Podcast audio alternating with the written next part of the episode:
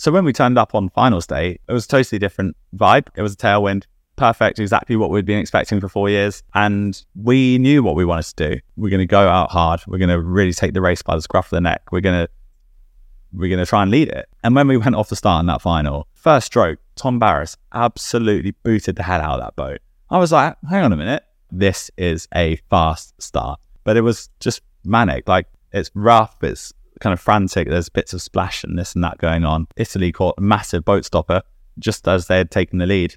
I remember the last sort of 10 strokes thinking, this is my last 10 strokes I'm going to do at British Rowing. This, we're so close. We can win a, a medal here. And we crossed the line and just heard a beep and then like beep, beep, beep. And initially it was like, we've screwed up. We've nailed this race almost perfectly and we've just finished fourth. A moment later, I heard a big roar from behind, looked up and saw the scoreboard and saw GBR next to number two. We went mental in that boat.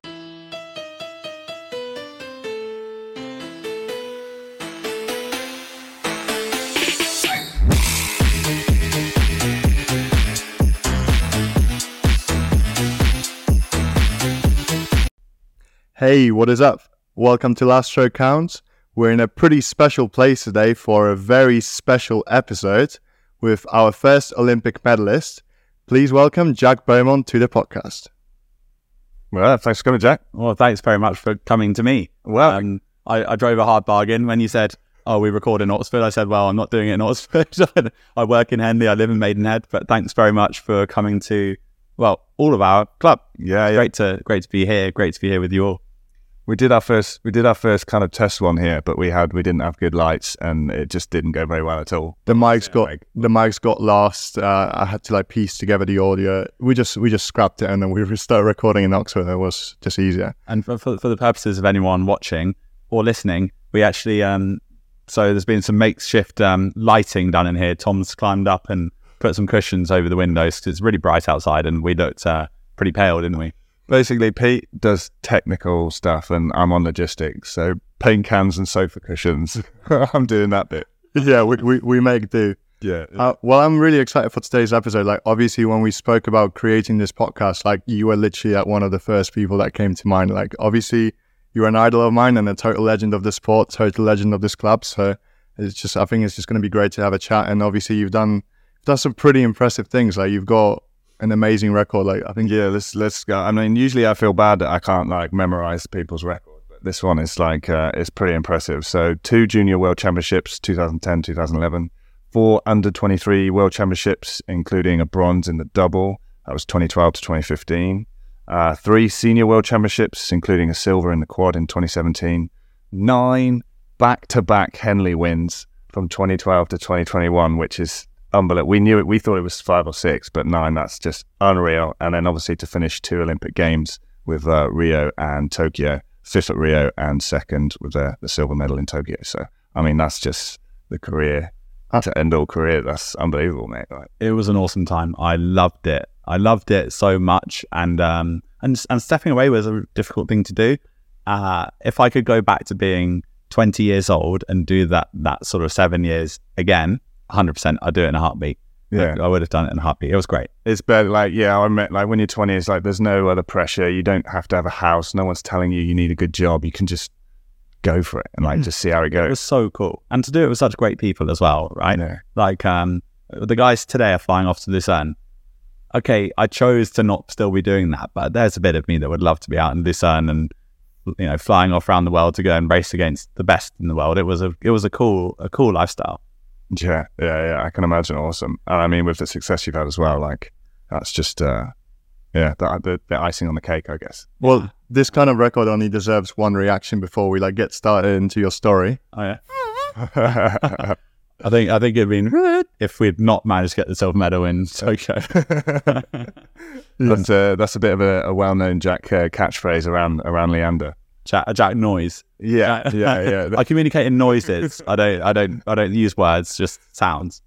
no, I, I remember being peak peak and trough with the two ones that I can still hear you. And they actually both mean the same thing. I remember that conversation going. You trying to explain to someone in the Leander crew room that the, the the best thing you can ever do is is talk in a way that no one can understand. yeah, that no one can pull you up on it. Yeah, so it's like, well, that's not you don't understand what I meant. it's their fault, not mine. Exactly. Ah, cool. So should we? Yeah, as we as we normally start, like talk about how how you got into rowing. It's Yeah. the first one. Okay, so so uh, my my dad was an Olympic rower. He's uh, an Olympian from the Seoul Olympics, and he finished in fourth place. And I, I grew up as a young kid thinking that's normal. Like everyone's dad probably went to the Olympics, right? Because my dad did. And then I started to realize it wasn't normal, and that actually it was pretty cool what he'd done. Um, I was around rowing from a young age, so so it was Henley Regatta last week. I've probably been going every year. Well, as long as I can remember, I've been going. I remember as a young kid watching the Ladies Plate and laughing at the fact that there was a bunch of guys in an event called the ladies finding it kind of weird. Um, so I, I knew about the sport. I was, I remember sort of getting autographs of the men's four uh, just before the Athens Olympics when they when they won here at Henley, and sort of knew knew what was going on. Was was surrounded by it, but wasn't that interested in doing it myself until I was about 10, 10 years old, and my dad brought me down to the rowing club in Maidenhead and did the learn to row course. It was pretty fun. I uh, splashed around a bit, caught a load of crabs. Did that. Was rowing in these sort of tub boats, but it was it was pretty nice and enjoyed it. And uh, yeah, Maidenhead was was my was my first stop, and um, it was a great club. I really really loved rowing there.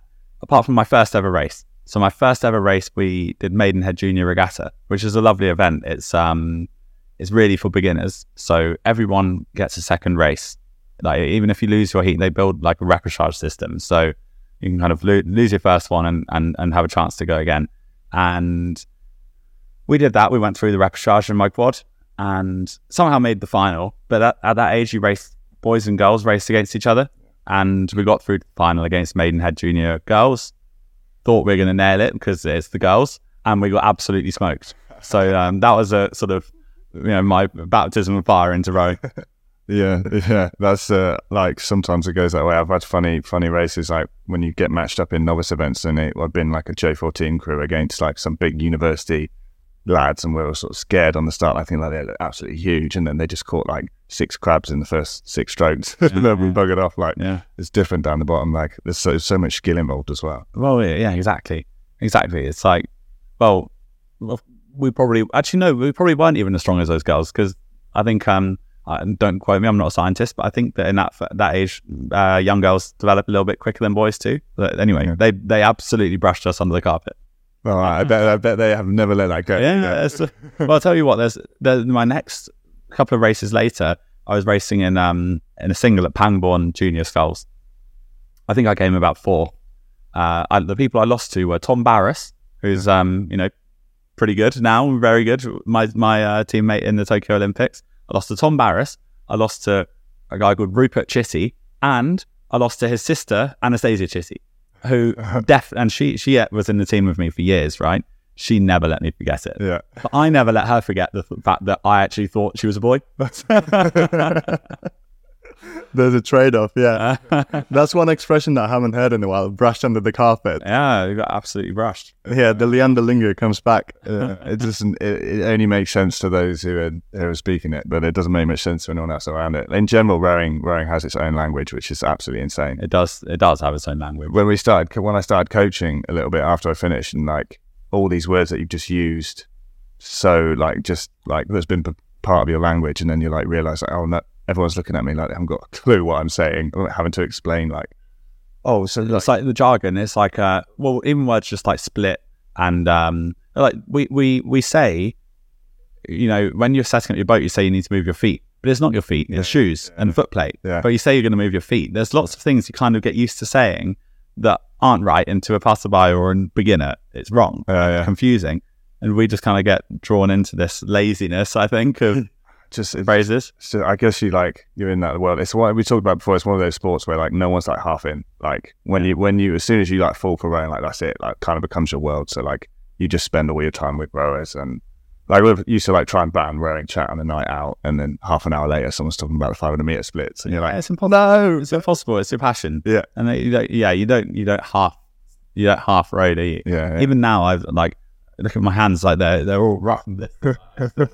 I still crack on and go and do a, quite a bit of rowing, and even though I don't do it full time, I'm wondering about it. I'm thinking about it and imagining how it feels in boats. We all drive over bridges and look and imagine can you row on it. Uh, Like I think we all do that. Yeah, that's the conditions? that's that's the fact. Yeah, I, I- you're hoping to see some really flat, some really some like you know lake porn. Or if you see a nice bit and then you're like, "Oh, yeah, oh, I'll get out on that. I think the only exception is the tideway, though. You'd never drive over that and think, hmm, shall I? There's occasions. There are occasions still. Well, when you were allowed to drive over Hammersmith Bridge, Yeah. you'd look over and be like, "Well, that actually looks all right. Wouldn't mind, much. wouldn't mind an eight's head today." Just about yeah, just about any other day apart from Eights Head. Generally, the tideway looks all right. It's, it's only on Eights Head does it kick up. Cool. So Maidenhead then uh, that took you to Junior Worlds then uh, with that cup. Yeah. So, um, yeah, as I said, learned to row when I was about 10. Kind of took a little, little bit of time with it on the back seat. I didn't want to, like, there were so many things you want to do when you're that age, right? You want to play rugby, you want to play hockey, you want to swim, you want to hang out with your mates. Like, you don't, and, and rowing was I, something I did maybe once a week or not even every week, but it was fun. Um, but as I got a bit older, I started to realize that I was quite competitive and I would be good at pushing myself. And um, there was quite a decent bunch of like older juniors than me in the in the club. So there was um, and and they were all being coached by a guy called Tom Drost, who's now at Claires Court School. Total legend. We're gonna get him on. Absolute legend. And um, and there was one time I'd been at I'd been racing at Marlow Regatta, the one in Marlow, right? And um, I, I don't know what I'd been racing in junior J14 singles or something. And um, I got a call from from Josty saying that they were seat racing the following morning for their Henley quads, and asked if I fancied getting involved. I was like, well, yeah, all right. Um, so I went down to Dorney Lake the next day, and we had a couple of quads out, and um, and I got switched with one of the guys that was in the B crew at the time, and um, and I won the seat race, which was an absolute shock, and and that meant that I was going to be in one of the crews to try and qualify for the Fawley Challenge Cup, and I didn't qualify. So that was 2009. That was um, my first ever run down the Henley track. We didn't qualify. Um, no, sorry, it's 2008. Yeah, 2008. I didn't qualify. We're pretty disappointed. But from then on, I kind of thought, well, I can race up an age group against these sort of people, or a few age groups as it was then, and I, like I, I, I'd like to to push it. And Josty was a great coach. He just he knew how to make us end ourselves. So he he taught us to be able to just go and go and go and go. And some of the training was seriously hard. Like I remember like throwing up after ergo sessions, and okay, I continued doing that all the way through my career. But it was like there were sessions that I would dread, but we'd go and do them. And like if there's one thing I learned from from him, it was like you can absolutely turn up and nail yourself, and if you're willing to do that, you you, you know you're always going to get the best from from yourself. So uh, yeah, I had had a great time there. Yeah, two went to two junior world championships. We finished um, fourth and seventh, which both of which we were disappointed in. But it was all part of like in the sort of British rowing at the time. Sculling was kind of on the up. Like the British sculling team had been bouncing around in similar sorts of positions to where we came. Hadn't won any world championship medals in the quad yet, and was it was sort of a project coming on with a lot of world class dart athletes, and you know we were we were excited to be a part of it. Yeah, no, I think yeah, around that time we spoke with John, like um, in 2009, uh, my first under 23s, John, they didn't even take like a quad. Yeah, yeah, exactly. and the same- then, the same year they didn't take a junior quad yeah, either. yeah, and then 2010 they bring a full team, and you could just kind of see the rise of it then, and like even the same thing at Leander, like when I joined in 08, like there was no Scullings team, Yeah, like the people didn't do it. which is and- crazy to think now when you think Yeah. like if you think of development sculling, where would you do it? If you have a brain cell, you'd be at Leander, Yeah, right? yeah, like you're literally from that. I mean, I can't remember whether what when the first, what was probably one. I know it would have been more than 10 years ago. The first time they won the quad with like Jack Jack Hockley and Phil Turner and then Yeah. those boys. When was that? Like 10, 10, Yeah, that, that'd have been before. That's probably 2009. nine. Yeah, I mean, yeah. Sorry, I've got uh, my phone's on loud. That's. Um, I thought I had it on silent, No worries. and it's Will Satch. Great. Saying something stupid, I'm sure. That student of academia that you, you can keep that. Shout out, Will. Come, uh, come on uh, when you fancy it. We love, we love to have you on, obviously. Um, yeah, yeah. From that point onwards, it was like Queen Mary win, win after win after win. So crazy to think that like we weren't, we weren't doing it. Well, especially you see that like in other countries, like for example, where I'm from in Poland, sweep is more of the on the background, and Yeah. sculling is like very much in the foreground. And I think that's like more the case for more countries, like because you're sort of like more self-dependent. You can go out in a single. It's easy to put together a double. You don't need that many people. I, I think I've got a theory about this, and it is true. Like at least when throughout my rowing career, when we went to the um, European Championships, it was more or less the same people that you race at the World Championships in the Yeah. final. Uh, uh, if I look to our final in Tokyo, I think it's only Australia who were not from Europe in there. Other than that, it was pretty much the same as the European Championship final. One pretty different.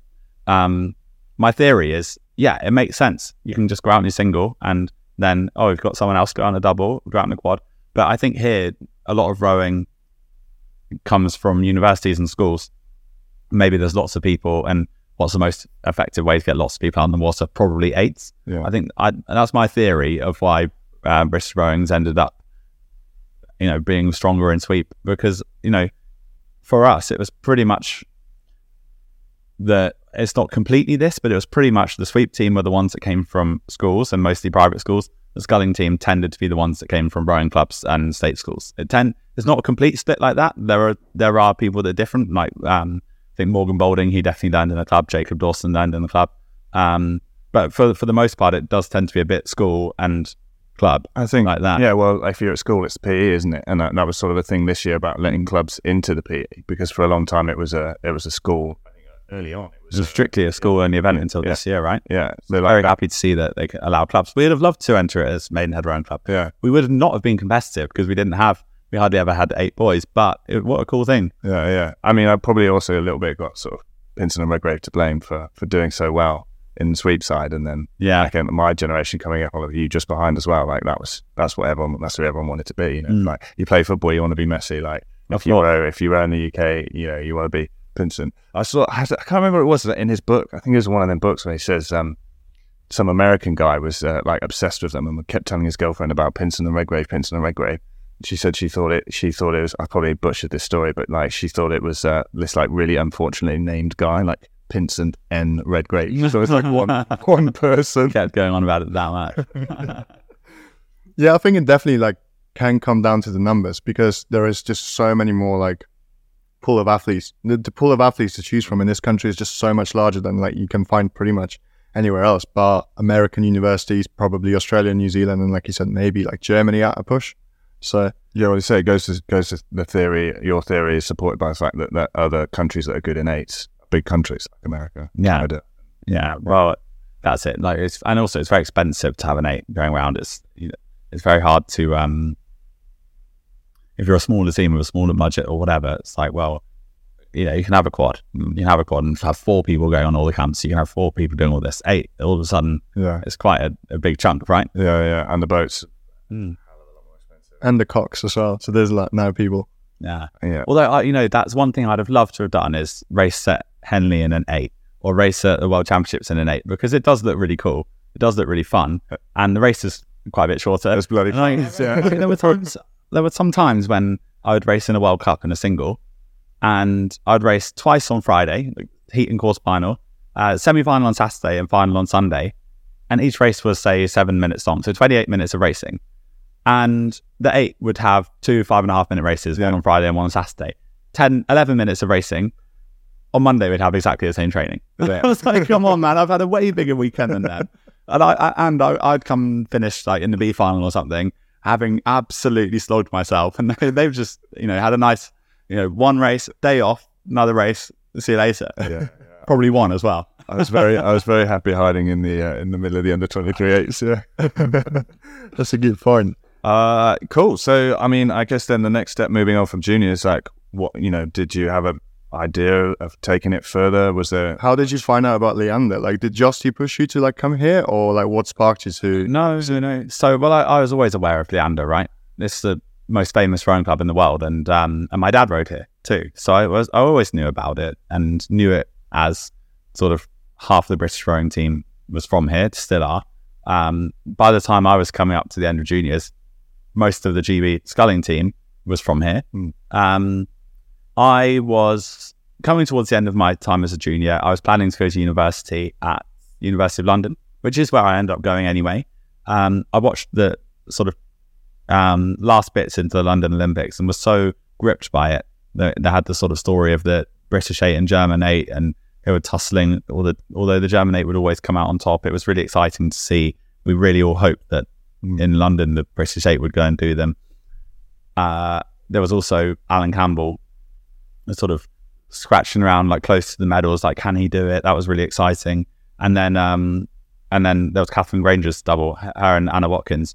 Again, was like you know quite exciting to see whether they could win win the gold medal. And watch fifth time lucky. Yeah, and watching those stories developing as a young rower was really exciting. So, sort of tuning into all the World Cups and and because I lived in Maidenhead, it was very local to go to the Olympics. It was it was actually it was six miles away or something Mm. from my house to go and watch the rowing. So I watched as much as I could. I think it's still SL6, so that's the same postcode that's made It it. might actually be it might be an SL6. It might be SL4. I'm not sure.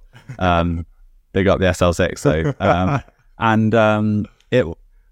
So I went to go and watch as much as I could. I'd been working in the sports bar that summer. I had some tickets and then spent pretty much everything I'd earned on buying tickets out outside the venue by from touts because I really wanted to be there. And I watched it all and was so inspired that I actually withdrew my application for university and kind of decided this is I, this is what I want to do. I want to try and I want to try and be there in four years' time. And it was a no-brainer. Where am I going? Where would I try and do that? Because most of the scullers came from Leander. I'd seen the um, Leander quads winning at the, winning the Prince of Wales Cup then for a, a couple of years. So I thought, well, this is this is the natural step. If I can go there and and up my training a bit, that that's going to put me on the path to to Rio. And you did it as well. Like you ended up in Rio, but we'll get to that. a Yeah, by the skin of my teeth. well, it still counts. So, so then you've joined the under, and then was that like straight after you finished being a junior and like in your first year of under 23s? Yeah, no, no, not. It was actually my second year of under 23s because I was in the age group where your last year of school is actually your first year as an under 23. So I um I did that. So I went to the under 23 World Championships in in like upset uh, in a double with Johnny Wilson. We just missed out on the final, which was annoying, but we won won the B final with a good race. Um, but no, so that so I went to Leander. I didn't really know what to expect because I knew it as this like high performing place, and the room we're in like really smart, um, smart library and quite posh and all of that. And I, I was quite, I guess, a little bit intimidated when I first turned up on my first day, or expected to be intimidated. But I turned up, and it was like the most fun, most welcoming, loveliest, awesome club, and also just straight after the Olympics was sort of rubbing shoulders with a bunch of the people that just won gold medals, like um, people like Alex Gregory were kicking about or Pete Reed, and they were really, really actually awesome Yeah. to have around. So um, within a week, I sort of fell in love with it here. I was like, this is definitely, it feels like home and feels like a great club. Really got stuck into training, and it was exhausting to start with because we were used to kind of like junior training was hard. We'd train hard, but it was just a different, totally different volume of training. Yeah. So I remember sort of doing maybe like a, a weight session and then a two hour bike ride in the hills, in the Chiltern Hills as a squad and going home and like almost falling asleep eating my lunch because it was such hard work. Yeah. Um, but I, I, fell in love with it and found myself very quickly getting personal bests on the rowing machine, like really within weeks of being here. I was. I remember the same thing. Yeah, just like I don't know if I've said on the podcast before, but I, I. It sounds stupid to say, but I remember those first few weeks at Leander. Like I remember sort of waking up on Thursday and being like, like I'm not going to make Saturday. Like I, I, like I think I might die. Like I'm really, really struggling here. Yeah. The other was when I when I first turned at Leander, I was same thing. I was like, right, yeah, I'm going to Leander. Like, I'm going to be around like absolute professionals. Yeah. know, it's time to step my game up. Like this is going to be like so serious. And the first morning I turn up, like I think I kind of came up a bit early, like early August, late late September, whatever. Caroline found me. She's like, "Oh, I think I think some of the boys are in, in the crew room. I'll, I'll go and show you up there." Brings me into the crew room, and there's uh, Tom Wilkinson and Owen Davies in there, and they're on the computer and they're looking at uh, photos of the night out they just had on Saturday, with some like absolute just like atrocities. I'm not. I can't even say on camera what's going on. I was like, I was like, oh, okay, like no, they're, they're still normal people. They still have a laugh. Like Yeah, but I remember that same feeling. Like just when I found out that I joined Leander, then I had to like move to England. Obviously, I didn't really speak that much English when I first came. And I just remember like thinking, training over the summer, thinking like, I'm not going to survive winter. Like this is going to be so, so hard. And then I found a training uh, program on the board. And obviously I didn't know because I haven't like met any other juniors or like met any other people who were training there. And I just saw the training program on the board and it just said some things in the language that I barely understood. And I just started doing the senior training program for the summer as a junior. So that got me pretty fit to start the year. I absolutely ruined myself trying to get fit because I spoke to Tim, Tim Bainbridge, started telling me about this six minute bench pull test. Oh, when you get to Leander, they've got this like six minute bench pull test. So I set it up at home and I just went for it, having like never really done anything like that. Yeah. Next day I wake up like I can't physically can't straighten my arm. I'm having to like lie down on my arms to like get them straight. Huh. I'm trying to go out in the single and like I couldn't even Full T-Rex. Yeah, yeah, it's full gone. Yeah. Yeah, but like you said, it was such a welcoming atmosphere and just the ability to.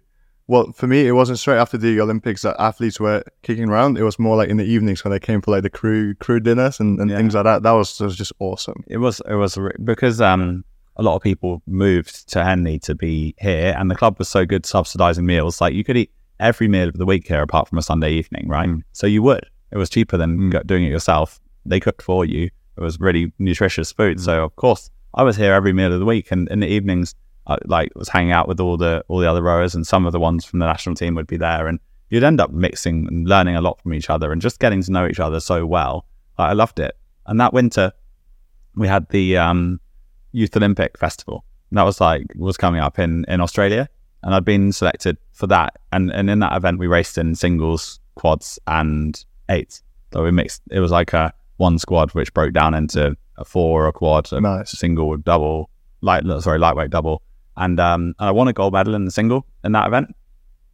And that was a big uh, motivator, I suppose, because it was like, oh, hang on a minute, if I can beat, if I can win a medal here, and uh, I'm gonna uh, uh, one person I absolutely nailed in that race is really good now in the Aussie four called Alex Hill, but right, sorry, but he's very good now, Olympic champion in the in the four. Um, it was great, and I came. I remember coming back from that, like, wow, with, with this just uh, three months of training at Leander, I'm nailing it here. Came back and started just pulling um, 30 minute ergo scores that were actually better than I ever did in the national team when I was training in Caversham, which is well, take that as you will That shows uh, volume, yeah. and take and um, sort of started to think, well, you know, this this is paying off. This is the right place to be. I'm enjoying it so much. Bring it on. You know, it was so exciting. Yeah, that's I think for me as well. Like I was very lucky in that time when I came to Leander. There was like that's one thing about rowing. It's very easy to like measure your progress. I think that's why people really get sucked in because you can see your two kpb or five k or you mm. lifted a couple kilos more on your bench press. Yeah. There's all these little like markers of how you're getting better. Yeah, And if you can't measure your, y- yourself against basically your previous course, there's always like someone in the team that you can beat or push off of and just sort of like measure whether like you're moving up in the ranks or not. And you get and you go junior worlds and you get under 23s. It's really Yeah. it is really good. At, you to- feel that progression, don't you? And what also was cool, like I was in having a gap year. Most of my friends were at university. I was thinking sometimes I'd be sort of out rowing in, in on in my single and on the river, sort of I don't know eight eight in the morning, halfway through a session, kind of tired. But it was like autumn time is absolutely beautiful here in, in autumn. Yeah. The water tends to always be flat in October here as well, which is I don't know what's going on. But I would be there thinking, my mates are probably either hungover or in a lecture or both right now. Why would I want to be doing that when I can be out here? This is so cool. Yeah. It was so cool. I definitely had again like all my friends when I, I came straight from school to Leander and a lot of my friends went off to uni and I definitely like felt like oh I'm missing out you know I'm working so hard and I Yeah. don't get to see don't go home as much go see my mates as much. But I speak to them on the phone I'd be like oh what's uni like? Like what are you doing? You're like oh we're getting absolutely fucked up we're getting pissed. Like, oh, that sounds fun. Like what else are you doing? And they're like wow like well then we got pissed again on Friday and then we got pissed again. On Sat-" and I was like yeah. well we get pissed sometimes here. Like occasionally we get but I'm also kind of doing this really cool thing of rowing Yeah. so it was like at that point I didn't feel like I was missing out anymore Exactly. And like obviously like the times that you, you do get to like let go and like blow off this the, the steam, like the annual dinner after Fours Head or like the, the, the Christmas party, like it's it's like it's probably better than just like regular going to the pub. I pub. was and- telling Pete a story the other day. Marcus Bateman um, popped up on their Instagram. He said, "Oh, who's Marcus Bateman?" I said, "Oh God." Who you like Marcus favourite? I was Wow. sat on the table with him uh, at one of, after the dinners after the four. It's like the annual dinner, isn't it? yeah. And him and Tommy Burton were like trying to feed each other cake until one of them ends up being like being sick on the table, and they've just been chugging red wine, and it was just like it all went to Yeah. absolute.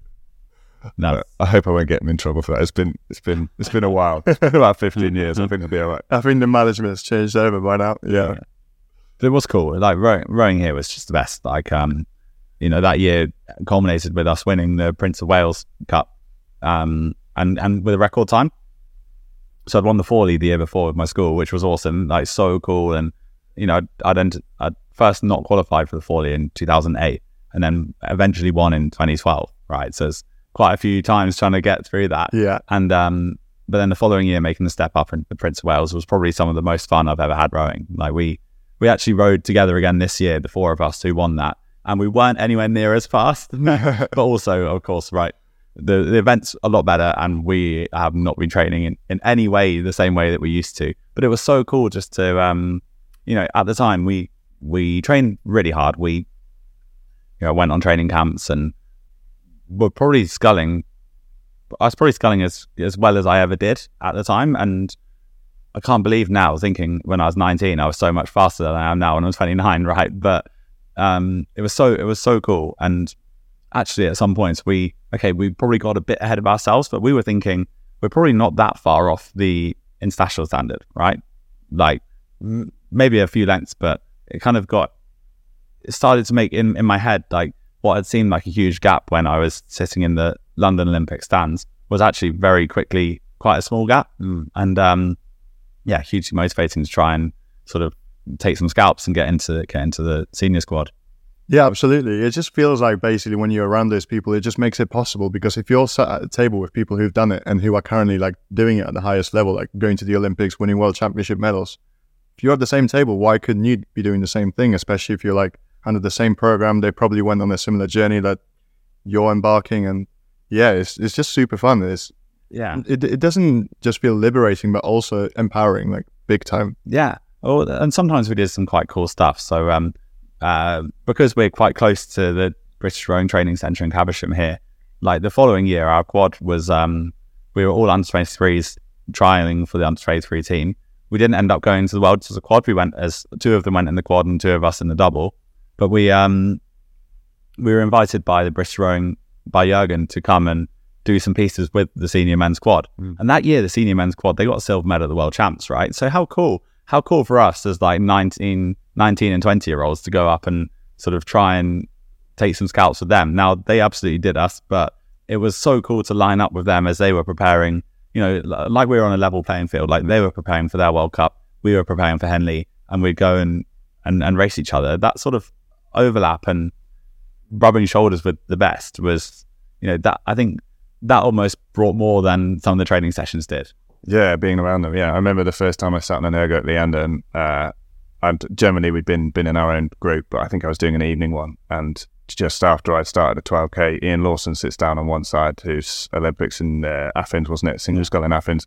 And then Steve Williams sits down on the other side, and I'm just like 19 year old me, just being like, "What is happening? Like this is Yeah, those moments were really cool here. Like, you know, that's you know, Leander's different to many clubs, and I understand um, understand when like, some people think, oh, that's like they don't like it or whatever for for for some reasons, but as a developing athlete, there's just nothing like it. Like I remember, yeah, the same. You know, when you're these people who were your heroes, you're seeing on TV, they they're still your heroes, right? You look at them, you look at what they did. Even now, you're like, wow, that's so cool. And the fact that they would, I don't know, have dinner in the same room as you, that was like so inspiring. Oh, that was my first. I came to the trial trial weekend at Leander, and uh, so like turned up on that. That was that time I saw Wilco and looking at all his photos.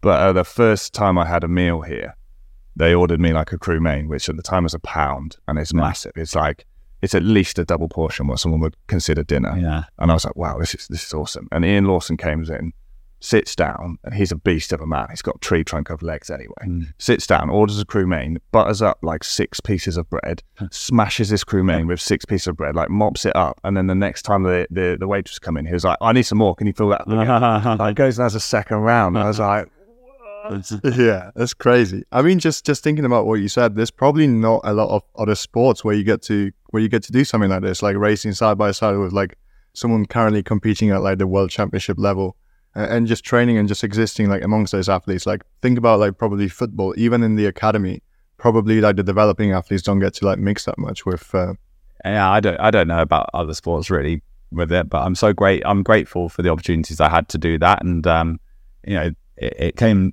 ended up the next year, or at the end of that season. So I'd, I'd um, done the the final trials and actually came came in the A final. So I came sixth in 2014, and I, in my mind, that meant right they should be testing me for this for the boats. Why are they not? Um, in fact, officially, I came fifth because Alan Campbell got disqualified in the final for a false start. but um, but I actually okay, I finished sixth.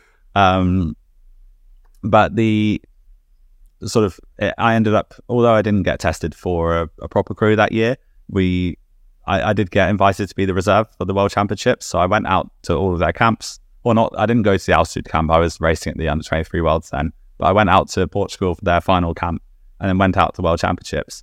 And on that last camp, I was actually used a few times. So I'd be in the quad and training in in the sort of senior world championship quad when they they just won the last couple of World Cups going into the go into the World Championships. What a cool thing to do! And that started to, um, I guess, that and then going being with them at the World Championships. That was sort of my my door opening into the senior team. But the sort of moments before that of just being able to show um, have you know a few of the guys knew who I was. I, I had particular people in the squad that I was kind of gunning for at all of the trials and hoping that I'd be able to be able to you know get one over on and, and show that I can do it. Yeah. I'm really grateful for all those opportunities when I was young, and I just don't feel like I'd have had the same opportunity if I didn't row here because here the the, the experience the coaches had, the um, overlap of athletes between here and the national team like it was what I was doing, the coaches had seen a hundred times before with different athletes, and they knew it's like they knew exactly what to do. It really felt like they knew what to do. Watch that. They knew what my boat should be set up on. They would say that it just seemed like they always said exactly the right thing uh, before an ergo test that meant I'd get the right strategy. Like before I do a trial in Boston, any of this, it's like it's, it's almost like they they were inside my head and knew exactly what I needed, and they, they got it right every time. So, uh, yeah, I was I, I can't thank uh, this club. I can't thank Leander enough for all the support that that got me in. It's funny the way you talk about it. It's uh, uh, you can tell that it's you, you're not you weren't for a period of time you weren't trying to prove it to anyone else. It's almost kind of proved to yourself that you're supposed to be there. It was like you, you were like like um, building belief in yourself. Like, oh, I am meant to be here. I can sit in this quad and not mess it up. Like, yeah. And like we talked about that a lot before, like you, you can want it or you can be fantastic, you can have raw talent, but like so much of it is the mental of just like understanding that actually I could be there. I think it was kind of half that and half the opposite. I think it was half like, oh, a bit like I don't want to mess it up, but also um, I felt like I'd been, I felt like I should be there too because I'd performed well in the trials. Like, a bit of me was like, come on, why are they not giving me more of a shot? Right. And I, now looking back, I get it because like I just done one one good trial. Like yeah. they, some the others probably just had a bad day and they've seen all their data for all year. Right. But but um, sometimes I was kind of thinking, you know, if we want to have the best crews, why are we not testing everyone all the time? And so it was it. But you know, when you're young, I was so excited and motivated and driven. I wanted to. I, I didn't want to be here. I wanted to be there, and I wanted yeah. to be there now. Yeah.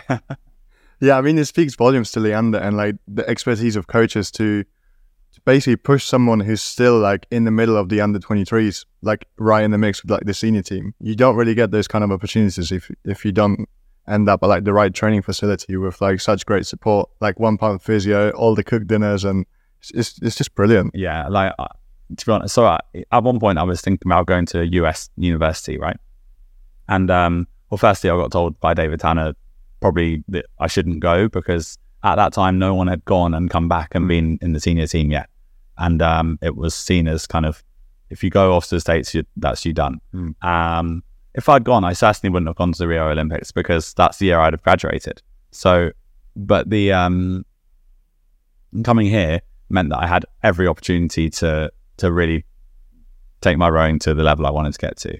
Yeah, I mean, again, like talking about all these things, like you said that, like having the right thing said at the right time, the right set on your boat. Like we've talked about this before. Like, what kind of the way I describe it, it's like a cheat code. You know, like you get to these people that have been there and done that and have all this knowledge. you get to come up as an 18, 19, 20 year old and like get access to this stuff straight away. And like you're not having to like spend years and years working out for yourself. And Yeah. sort of talked about with this podcast, like if we can share a bit of that knowledge in terms of like obviously like mental fortitude and things like that, and like maybe give a few other people some of those cheat codes so that they didn't have to spend five or six years working on that bit. Yeah. And then they're busy working on the next bit, the next bit, the next bit. Yeah. And can kind of push the sport forward. yeah, and we no, we're so so privileged as well though. But I think you know, there's also one one of the guys I work with. He talks a bit about social mobility and um, how you know how um, how we try and get people from different backgrounds into different places. And he has this theory about sliding doors, and I apply this a little bit to my rowing career because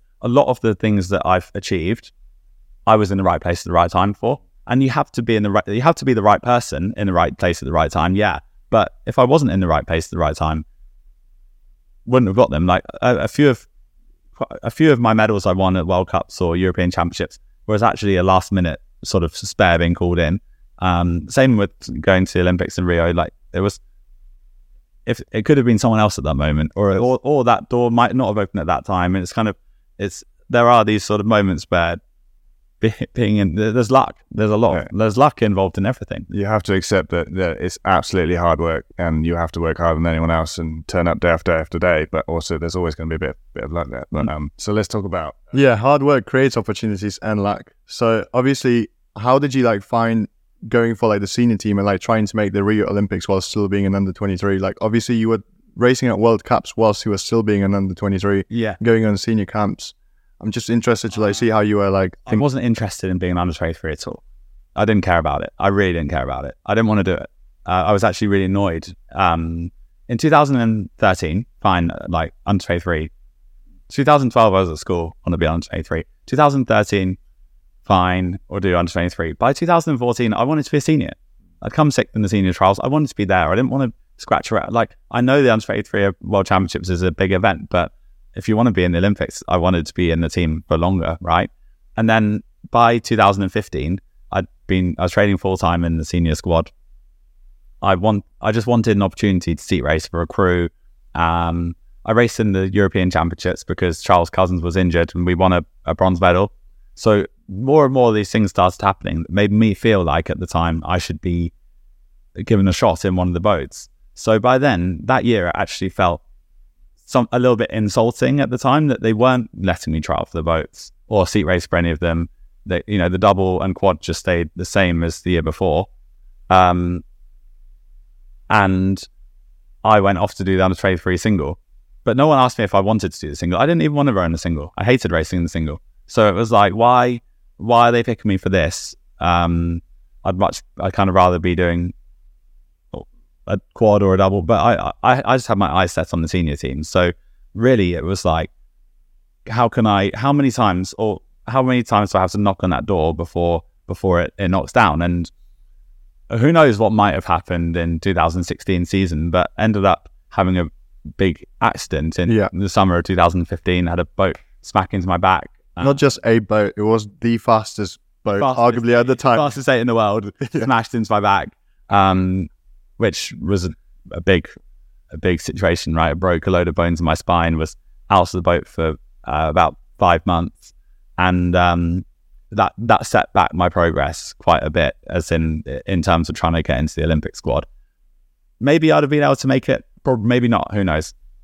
But um, yeah, I, sort of my focus was always that. The under 23 worlds it was something i did but it was it was never really like this season i really want to do to do that. I i, I kind of was i was used to rowing above my years right? So when i was a junior you know tried to qualify in the Fawley when i was 14 didn't qualify but it was i was used to always ra- racing with people older. So the age group events were kind of as a junior that was like the biggest thing on earth. But once i was under 23 i yeah i think someone had told me before that the um step up from jun- junior to under 23s was was like not that big, even though actually it was really big. So I, in in my mind, I always had this thing that like once you're a junior, you're really a senior. Yeah, Once you're not a junior anymore, Yeah, you're, right. you're actually you're an adult, right?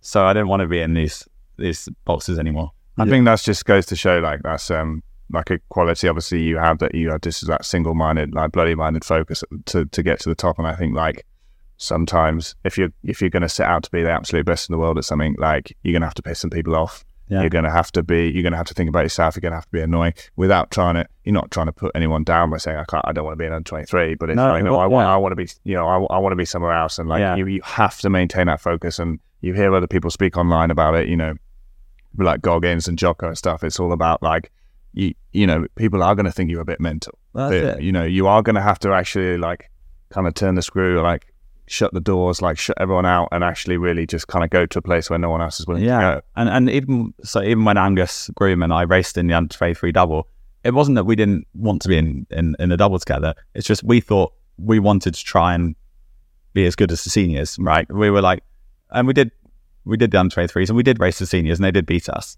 right? But we wanted, uh, and the but and the following year I was training. I wasn't even training at Leander anymore. I was training with the senior team every day. So it just felt odd that I would then go off and do a, a different competition than what they were doing Yeah. that was the thing. It was like I wasn't. I went to the World Championships in the single.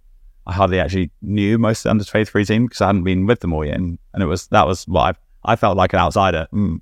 going into that team. It was weird. It was That's kind of different. Yeah, that makes sense. Like obviously, like the step up, like you said, between junior and under under twenty three is quite big. And then, I guess I don't know. Tom said that the Sinković brothers sort of eradicated the under twenty three and seniors gold medal. both in the same year. Yeah, exactly. Uh, well, that's it. I think maybe that probably did it for me. I was like, oh well, if, if it, you can you can be good enough to do both. Yeah, Yeah, and then I remember like my first season at Leander, I just walked back after like one of the training sessions, and then you were just coming probably for a crew dinner, coming back from the your first or one of the first Sierra Nevadas when you started training with the senior team, sometime in 2014, and I think you started tra- training in that season still at the club, and then you you got moved into um, the seniors in that season.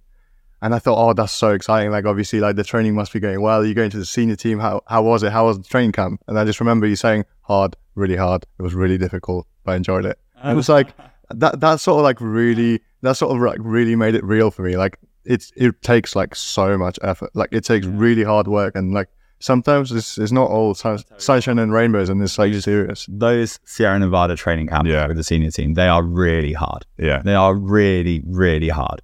Um, I have. I, I'm, I'm. I'm glad I don't have to do that again. I have so much respect for people like John Collins who have probably done it. Like I've done it a lot of times because I, I, I've, I've already went up there. I don't know, eight or nine times. Man, some of those people have done it so many times, and they go back for more. and um, it's so tough. And you know, it's, I, I admire their dedication and stuff to do that, and and just to go and go and go because that that couple of weeks up there is It's soul you wake yeah. up in pain. You actually wake up feeling like like I wouldn't say be beaten up because beating up being beaten up would probably feel better than how you feel after that. But it's like and and and this is sort of on day two or three. It was hard, man. You'd wake up and it felt like you hadn't slept at all. You Yeah. got to go again. Get on that erg, twenty k. You're really thirsty. You're really hot. You're sweating. Like obviously, the, the altitude is actually the least of your worries. Like, just- you- you're just screwed, man. And you just got to stick it out for two weeks and knowing that it will make you get better. That was the thing. It was like, for a purpose. yeah, and it was enjoyable because you're with great a great team doing it. But the training wasn't enjoyable, not for me at least. It was just incredibly hard. I, 20k ergos, that was, what's that, an hour and a quarter or so on the erg. Yeah. After about five minutes, was thinking, this is, I, it, it, was, it was like hanging on for every session rather than thinking I'm thriving here. I never felt like I was thriving up there. And there's Yeah. no enjoyment because of the altitude. You, you can't ever hit your good score. So like sometimes on the ergo, if you feel good, you there's a good score, you get motivated. On Yeah. a good score, that every score is bad. Every score is below what you want. Yeah, I hate them as well. You lose track of days, what time it is, what meal it is. It's just like Is there music? I mean, you can't even like watch films, so you probably also like just get bored of just being on the ergo with like nothing to do for an hour. And there's some other little things that come with it because it's quite there's quite dry dry air up there. Your your sweat will evaporate. Then you'll kind of have salt there, and you'll get chafing on uh, just so many repetitions of that same thing. it's hard to sleep. Hard to sleep, but but it, it, it is where huge gains are made. Like we came back, okay, very tired, but we'd lift some really heavy weights up there. We'd come back after a few weeks, we'd be pretty strong, and it was like real sort of old fashioned hard work. And, and and to be honest, that's what they do all year. Those guys who are training right now for Paris, they are working so hard. Mm. And um, I f- like it's a bit sidetrack here, but I found it quite. We finished with a silver medal in Tokyo, and we're, we were delighted, and everyone was very happy with us, and all the sort of um, British rowing community was sending such lovely messages. The press were really nice about us because it was our first ever uh, silver, or first ever Olympic medal in the men's squad. Oh, nice. But then people were really quite tough on the, the rest of the team Mm. because they didn't quite win medals and had a lot of close, like, it was so close to being an awesome Olympics. Like, had had the four just been on the right side of it, I think it was seven, Had- seven, had- fourth place. had the, place. the lightweight women's double just been just a teeny bit closer, you know, all these fourth places, Mm. had they just been medals, we'd have come back saying, wow, what an amazing Olympics. And it was so close. And every one of those athletes worked so hard. They worked so hard. They absolutely, you, you know, they couldn't have given more. And I found it quite tough seeing some of the commentary about my teammates because it didn't give the whole story of how hard they worked and, and actually how I think I, I, I'm not completely, I can't completely say this with authority, but I think the sport's tighter than it used to be. Mm. The, if you looked at those races, the finishes, there were so many more blanket finishes than it used to be. Like if you look 20 years ago, okay, a lot of the times, sort of third and fourth, fifth and sixth were kind of far away from getting medals, right? They, Yeah. they were miles away. Whereas some of these finals in Tokyo, like the lightweight women, four of them were completely in a line for the, the gold medal. Damn. Like it's it's savage. Yeah. and I don't think we can expect to have one team cleaning up in the same way that teams used to Yeah. because it's so tight. Yeah, it Yeah. becomes so professional. You train so hard. I mean, I, I always said like if you take those seven fourth places and you actually put like a, a table based with points like in Formula One based on like the, the finishing positions, GB probably would have done better than like most of the countries with the medal tables. Yeah. Because there was just so many teams so close. Uh, well, yeah, and and unfortunately, well, actually, no, not unfortunately. That's just not how. That's not even what the athletes want. Right? We want to win medals, and I hope so much that they'll they'll get what they want next year. I've bought tickets to be there for every finals day and shout for them. Nice. Um, looking forward to hopefully seeing lots of smiling faces, uh, seeing some newspapers and and and the British rowing community and everyone saying lovely stuff about our awesome team because they've been great since then. Mm. Um, you know, they have, but I think the most important thing is that everyone, when they look at this and and if they're disappointed by watching the team's result or or if they're delighted, understanding that every single one of them has worked so hard to be there and they've they've they've tried their hardest and okay maybe that maybe their hardest wasn't good enough on that day but they've they would never have sort of left any stones unturned in in their pursuit of of gold That's it. The amount of sacrifices and everything that you do, like your personal relationships, the parties, the fun, the trips, like a- anything that you want to do, you have to just give up for years just just to get a shot. And then, like obviously, you get really close, and then that's it, the, the press just doesn't show the the whole story. We're, we're just saying fourth place, unlucky. Yeah, and I think um, no, it's it's tight. It's fine margins. Like we, we were delighted. We came away with a silver medal, right? If we'd gone half a second, I think it was 0.52 of a second slower, we'd have come fourth. That's nothing over two thousand meters. Yeah, it's nothing at all. And um, you know, if the women's lightweights had gone that same this same amount quicker, they'd have won. Mm. It's kind of there is a there's a line, and it's very tough because we all worked just as hard as each other. Mm. But there's a line that was the difference between me going, "Oh well, I'm going to quit. Absolutely delighted. This is this is perfect. I've got a fairy tale ending for me." yeah, or uh, Emily and Imogen probably absolutely heartbroken, questioning, you know, we're a hundredth of a second off bronze, probably questioning every stroke of that race. Could we have done things better? Did we clip a bit of water? Did I eat something wrong? Should I have gone for a bigger pee before the race? You know, it's that tight. yeah. Um, but we all worked just as hard as each other. We all did very similar training and and lived it. Probably similar on the speed orders as well. Yeah. Yeah, and so I'm hoping I'm I'm really excited about the British rowing team for the next couple of years. I really really hope that um you know they get they get what they want from it because they work they they're not working any harder than they did before. They're, maybe the training is different. I don't know, but they you can't work harder than 100 percent, and they will be giving 100 percent, and I'm sure they and they always have been. Yeah, yeah, yeah. I think that maybe it was a sense a little bit of like, oh no, it's over. You know, with with Tokyo, like, ah, you know, the the medal rush is over. Whatever. But I think for me, like having seen those seven fourth places, like I said, knowing people in the team, knowing how hard they work, actually, I was like, nah, like I, you, that's gonna like light some fires. Yeah. Like I remember, I was at Caversham fixing ergs, like literally, I think a, I think a week after Tokyo or two weeks after, and uh, um, Emily Craig was there training. Yeah. She'd like come home and gone training, and I went and said, I was like, Morris, like she was in like Tokyo like, Yeah. six, seven days ago, and Morris was like, yeah, but you know, she's basically said. Um, you know, if she has all this time off, you know, she'll tighten up, she'll she'll struggle with like flexibility and things like that. So she's out on the water training. I was like, okay, here we think- go. I think one thing was very tough for the team going into Tokyo. Like we we didn't win a single gold medal at the World Championships between Rio and, and Tokyo in the in the uh, Olympic class events. And um, but there was so much going on. There was out of the rowers' control. Like Mm. after one year, after Sarasota, um, David Tanner left, who was our performance director, which was was a huge part of the team. And um, and then one year later, so he was replaced by Brendan, who uh, who I th- I thought was great actually. Um, but then after David had left, sort of the it, it was uh, maybe a year later, Paul Thompson left, and he was the, the head coach of the women's team. They didn't replace him, and instead of replacing him, they uh, doubled Jurgen Grobler's workload, and he was then in charge of the men's and women's team. Like, okay, it's a big enough job for someone to be in charge of one of those teams, and like Jurgen's a fantastic coach. He's really experienced, been around for years, but like you can only do so much. And if you want to be as detailed as Jurgen would like to be, with all of a sudden twice as many people, maybe in events that he might have known a little bit less about because he's not been coaching women for years and years. I think it was a disservice to the athletes to not hire a, a, a chief women's coach again. Yeah, And, uh, absolutely. And I think personally, I feel that that the sort of tumultuous time with David leaving, Brendan coming, uh, Tomo leaving, J- Jurgen taking over, and then Jurgen leaving.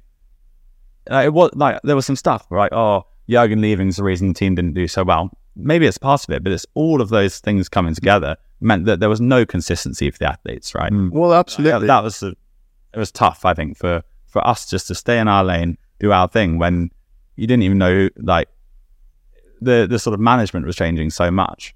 And hopefully for this few years now they've got Paul in charge, and it seems like they've got quite a settled group of people. They can just focus on their thing, do it, stick to one strategy for the whole time. Probably probably make quite a big difference. And uh, you know, if, if you imagine in your your jobs, or if you had a different boss every few weeks and they wanted slightly different direction, you know, or if you, in your own clubs, if your coaches were changing and you kind of they they changed um, what boats they wanted to do in or what their strategies were, it's like very hard for you to to feel safe in your spot in the team, but also very hard to know, like, it's very hard for your body to deal with slight changes in the training.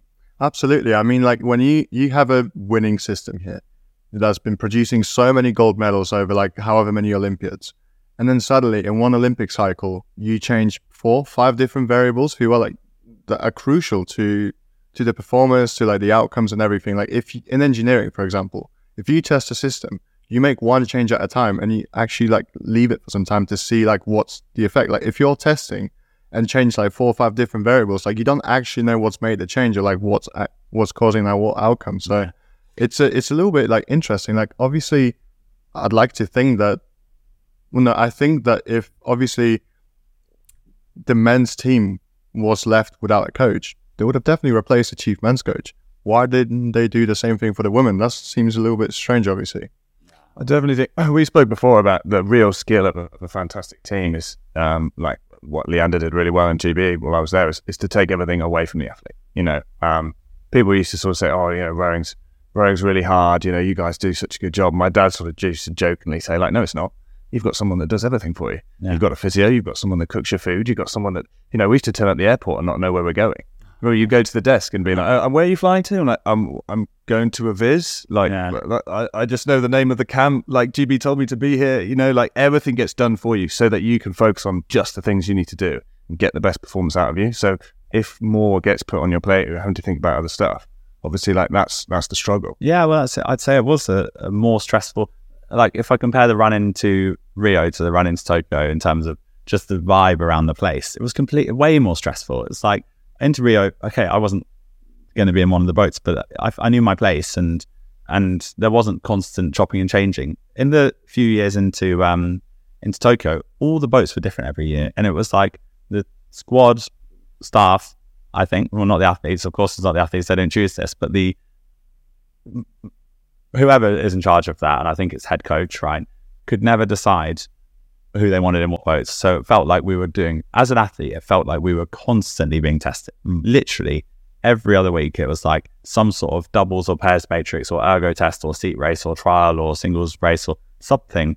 And it was like, but they could never decide on what they wanted. And then, so it felt like we were just sort of, all of us were constantly pitted against each other. I don't think the atmosphere was super nice compared to the time before, which is such a shame because it was great. It was great people. Mm. Um, and until the COVID happened. And then after that, for the most part, the boats were quite settled and we could just focus on making ourselves as fast as we could. But I think by then a lot of the sort of damage was done in, in that.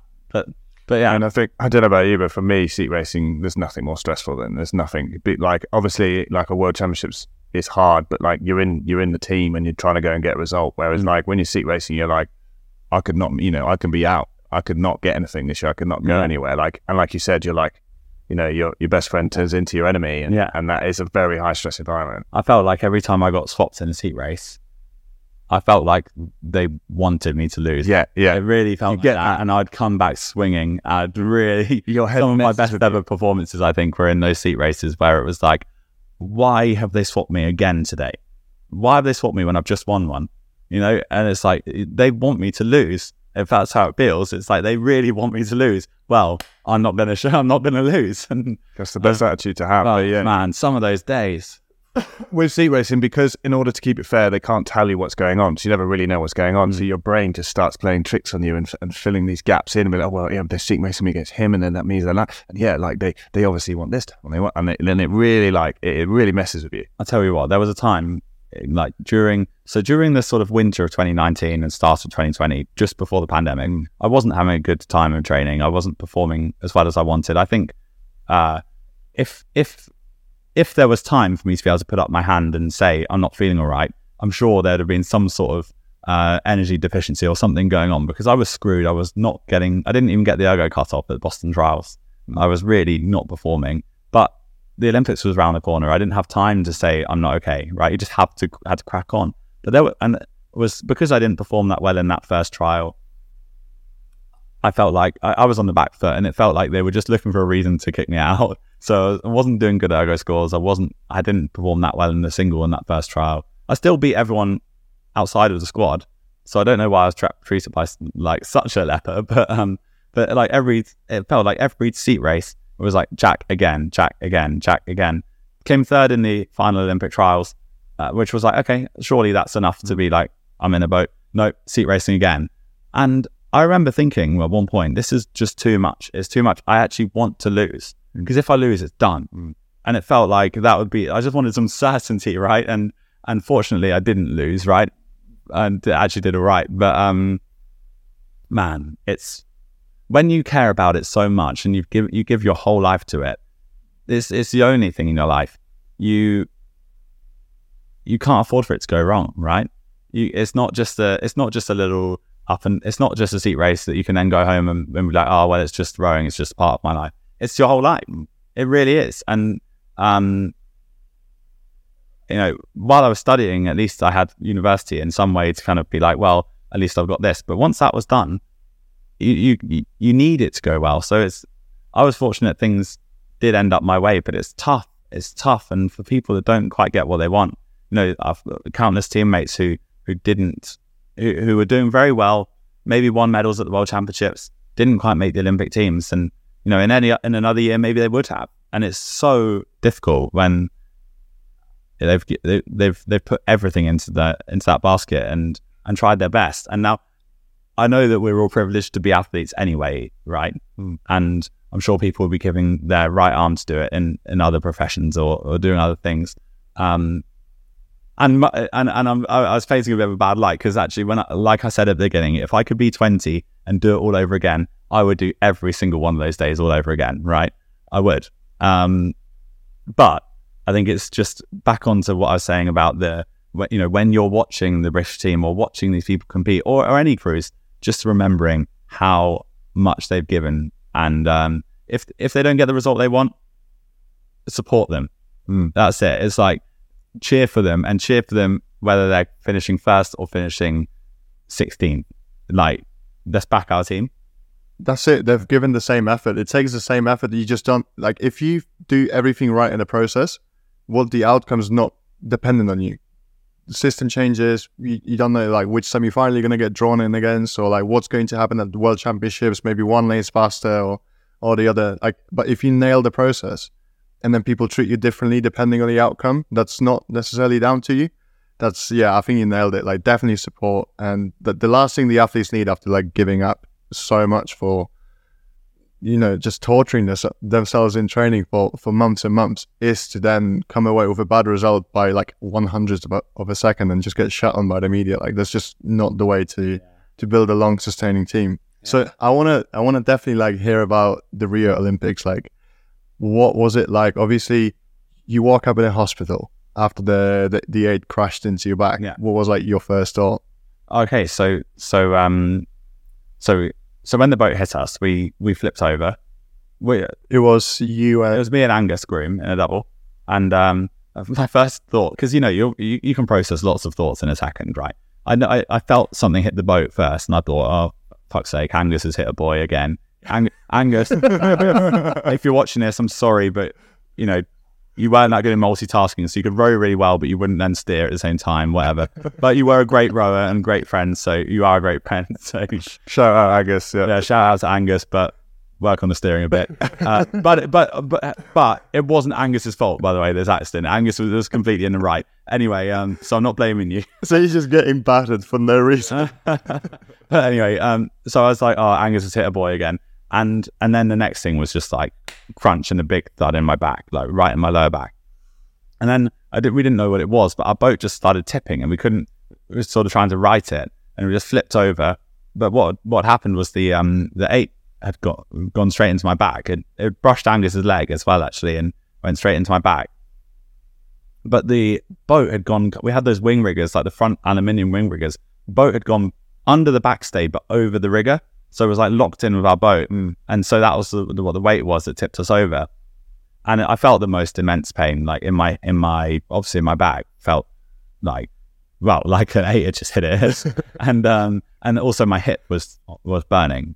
Couldn't really understand, but I thought I was going to drown. I was in the in the lake in Portugal, and I can't really remember, but somebody helped me out of the out of the water. I think it might have been Matt I think it was got through. and um, I was wearing a white, like a world rowing championship all in one. And someone said, "There's a lot of blood," which really calmed me down, as you can imagine. Um, I got taken taken into a boat, uh, like into Jurgen's coaching boat, and he sped sped us back about three kilometers back to the landing stage where I was put on the floor and sort of lay there. But so to start with, I thought, right, I'm going to drown. Next thing was like, well, I don't know what what's going on, and was just laying there on the floor and told to stay still. My hip was hurting very much. I knew I was bleeding a lot. Back was in bits. Um, eventually got taken into an ambulance and driven to hospital.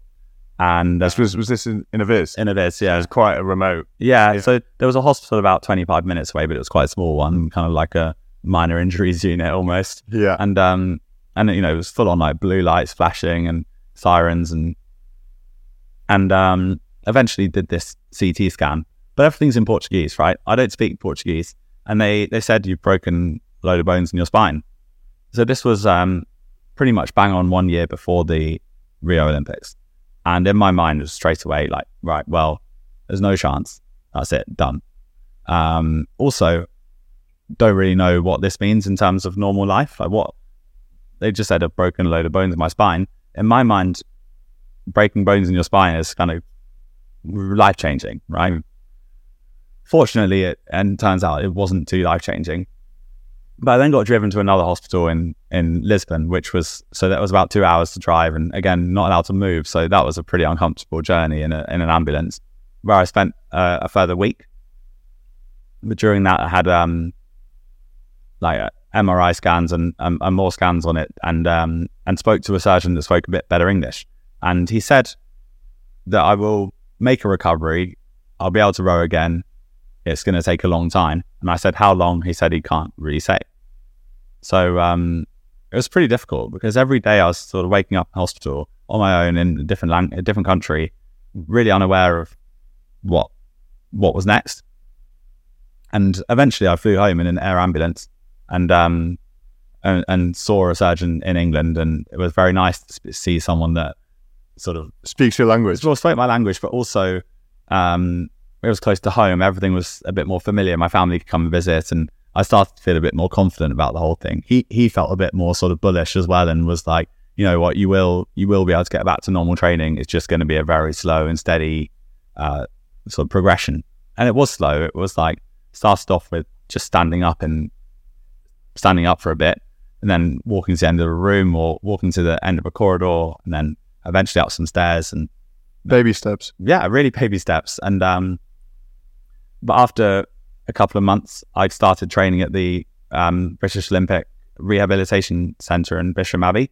Uh, was starting off just on an exercise bike with no resistance, and by the end of the week was aqua jogging and doing some resistance. And after a couple of weeks, was allowed to sit on the erg and like with a you know like a bin bag over the fan and do some patterning. And after yeah, about four months was was training properly on the erg. Went to Sierra Nevada. In fact, there was a funny thing. So I went to Sierra Nevada and I thought I was going to do a very different training program because I'd had you know broken back a few months ago. Jurgen was like, "Okay, we're going to really adapt the training." The only adaptation I had for, compared to everyone else was that one 18k ergo, I did 16k, and he said that I can do 10 minutes on the bike at the end of it.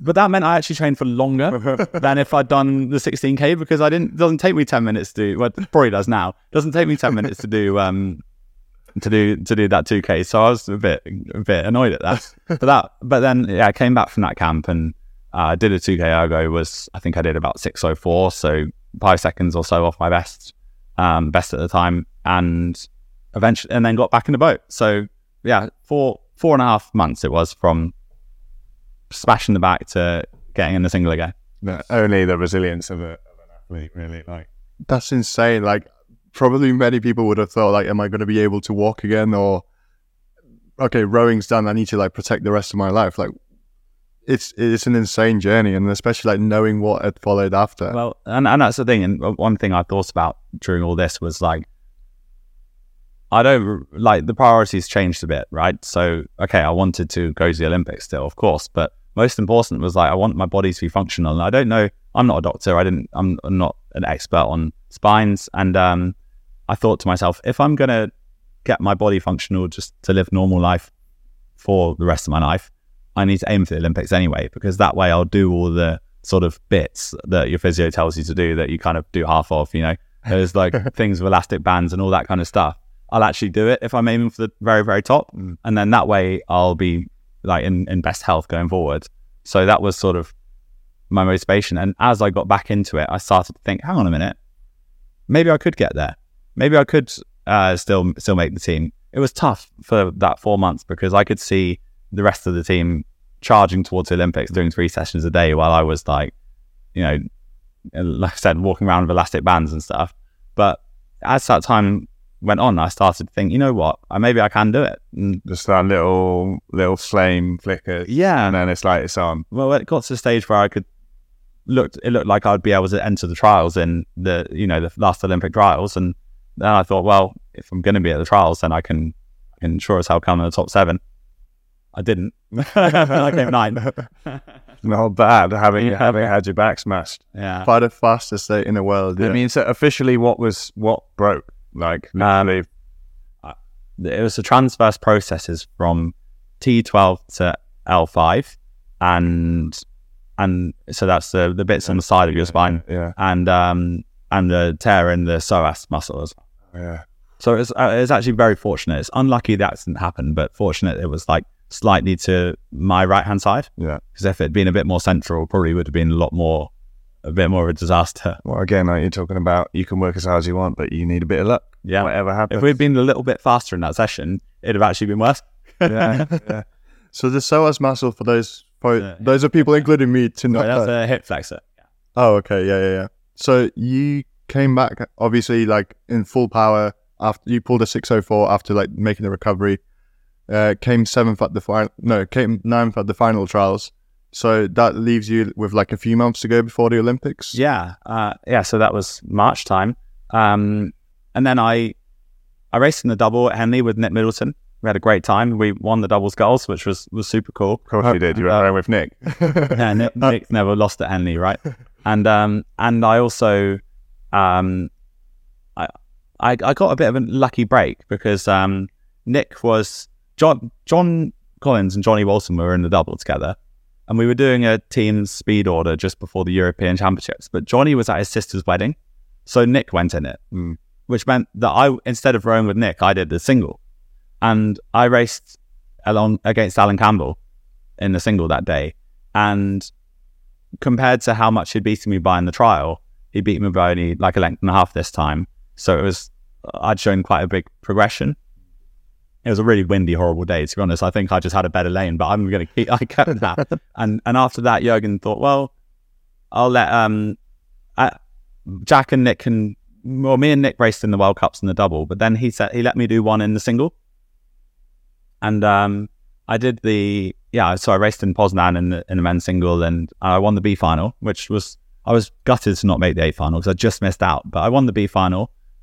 In fact, the person that I just beat was Sverri Nielsen, who's now very very fast in the so I'll, I'll I'll pretend I'd I'd be up there with him if if I had been there. But then um that those results worked quite a lot in in my favor, I think, in Jurgen's mind. So th- then when we went to Lucerne for the for the World Cup, again Nick and I raced in the double.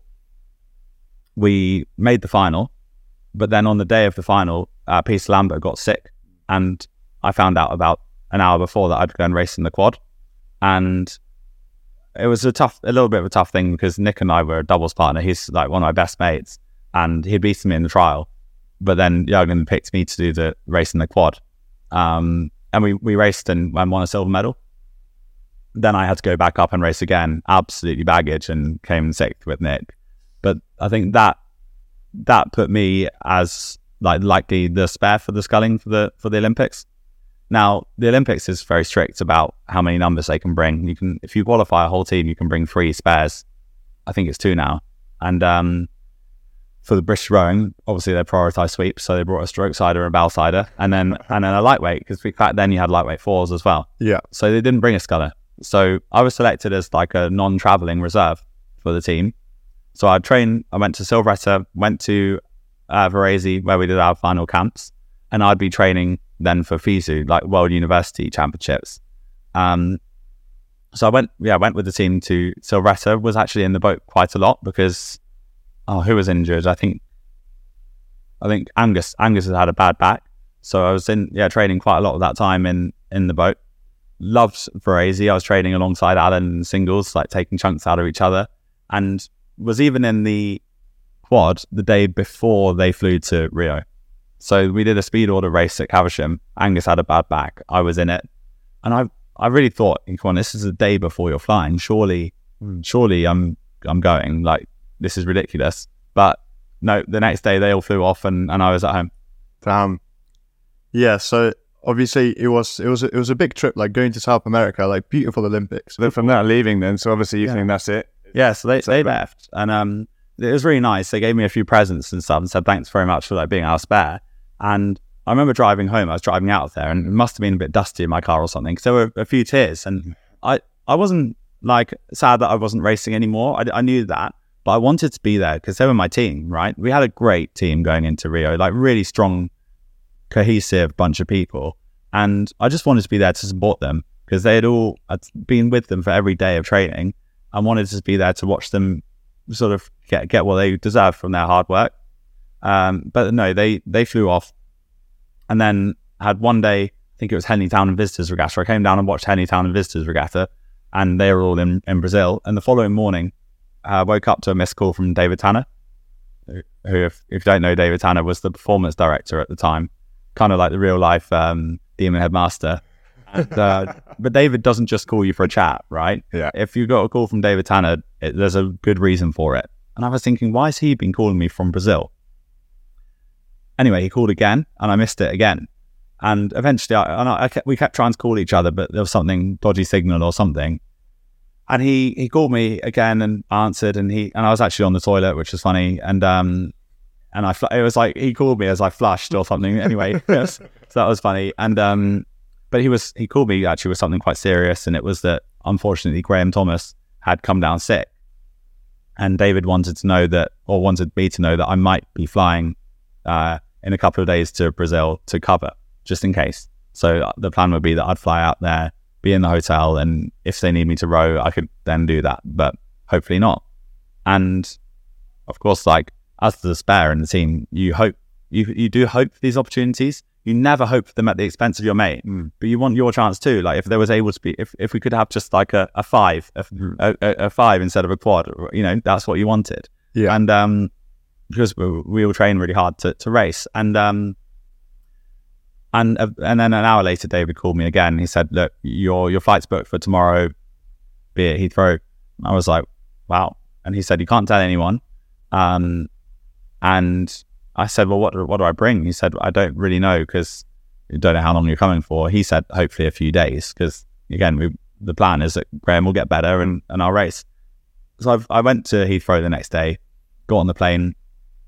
It was very weird. I bumped in. Well, uh, the first two people I saw on the plane were Chris Froome and Andy Murray, and the team was pretty. The plane was pretty much full of Olympic athletes off to go and compete. And uh, but I wasn't in my mind still. It was like I'm I'm there just in case, Mm. and we'll see. Uh, And for the ten hour journey flying from London to Rio, it was a lot of sort of mind games going on. Like in one way, I was thinking, you know, uh, they wouldn't have brought me out so hastily and quickly unless they really, really needed me.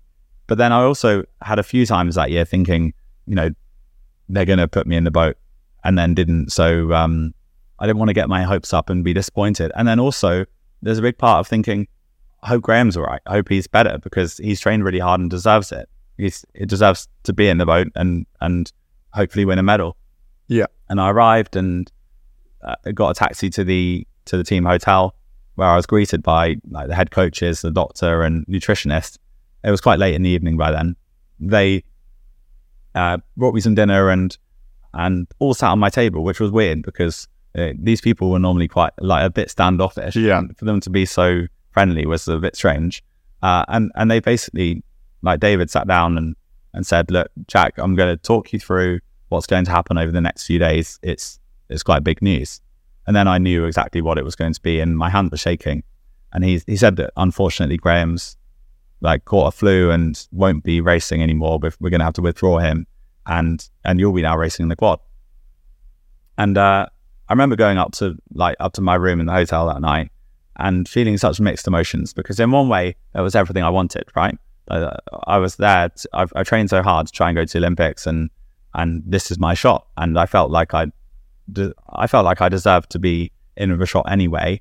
But but then also it's not how you want it to happen. Absolutely not. It's far from it. And um, I wanted to be there on my merit because I've done so well and I've been selected and, and and I should be in the team, right?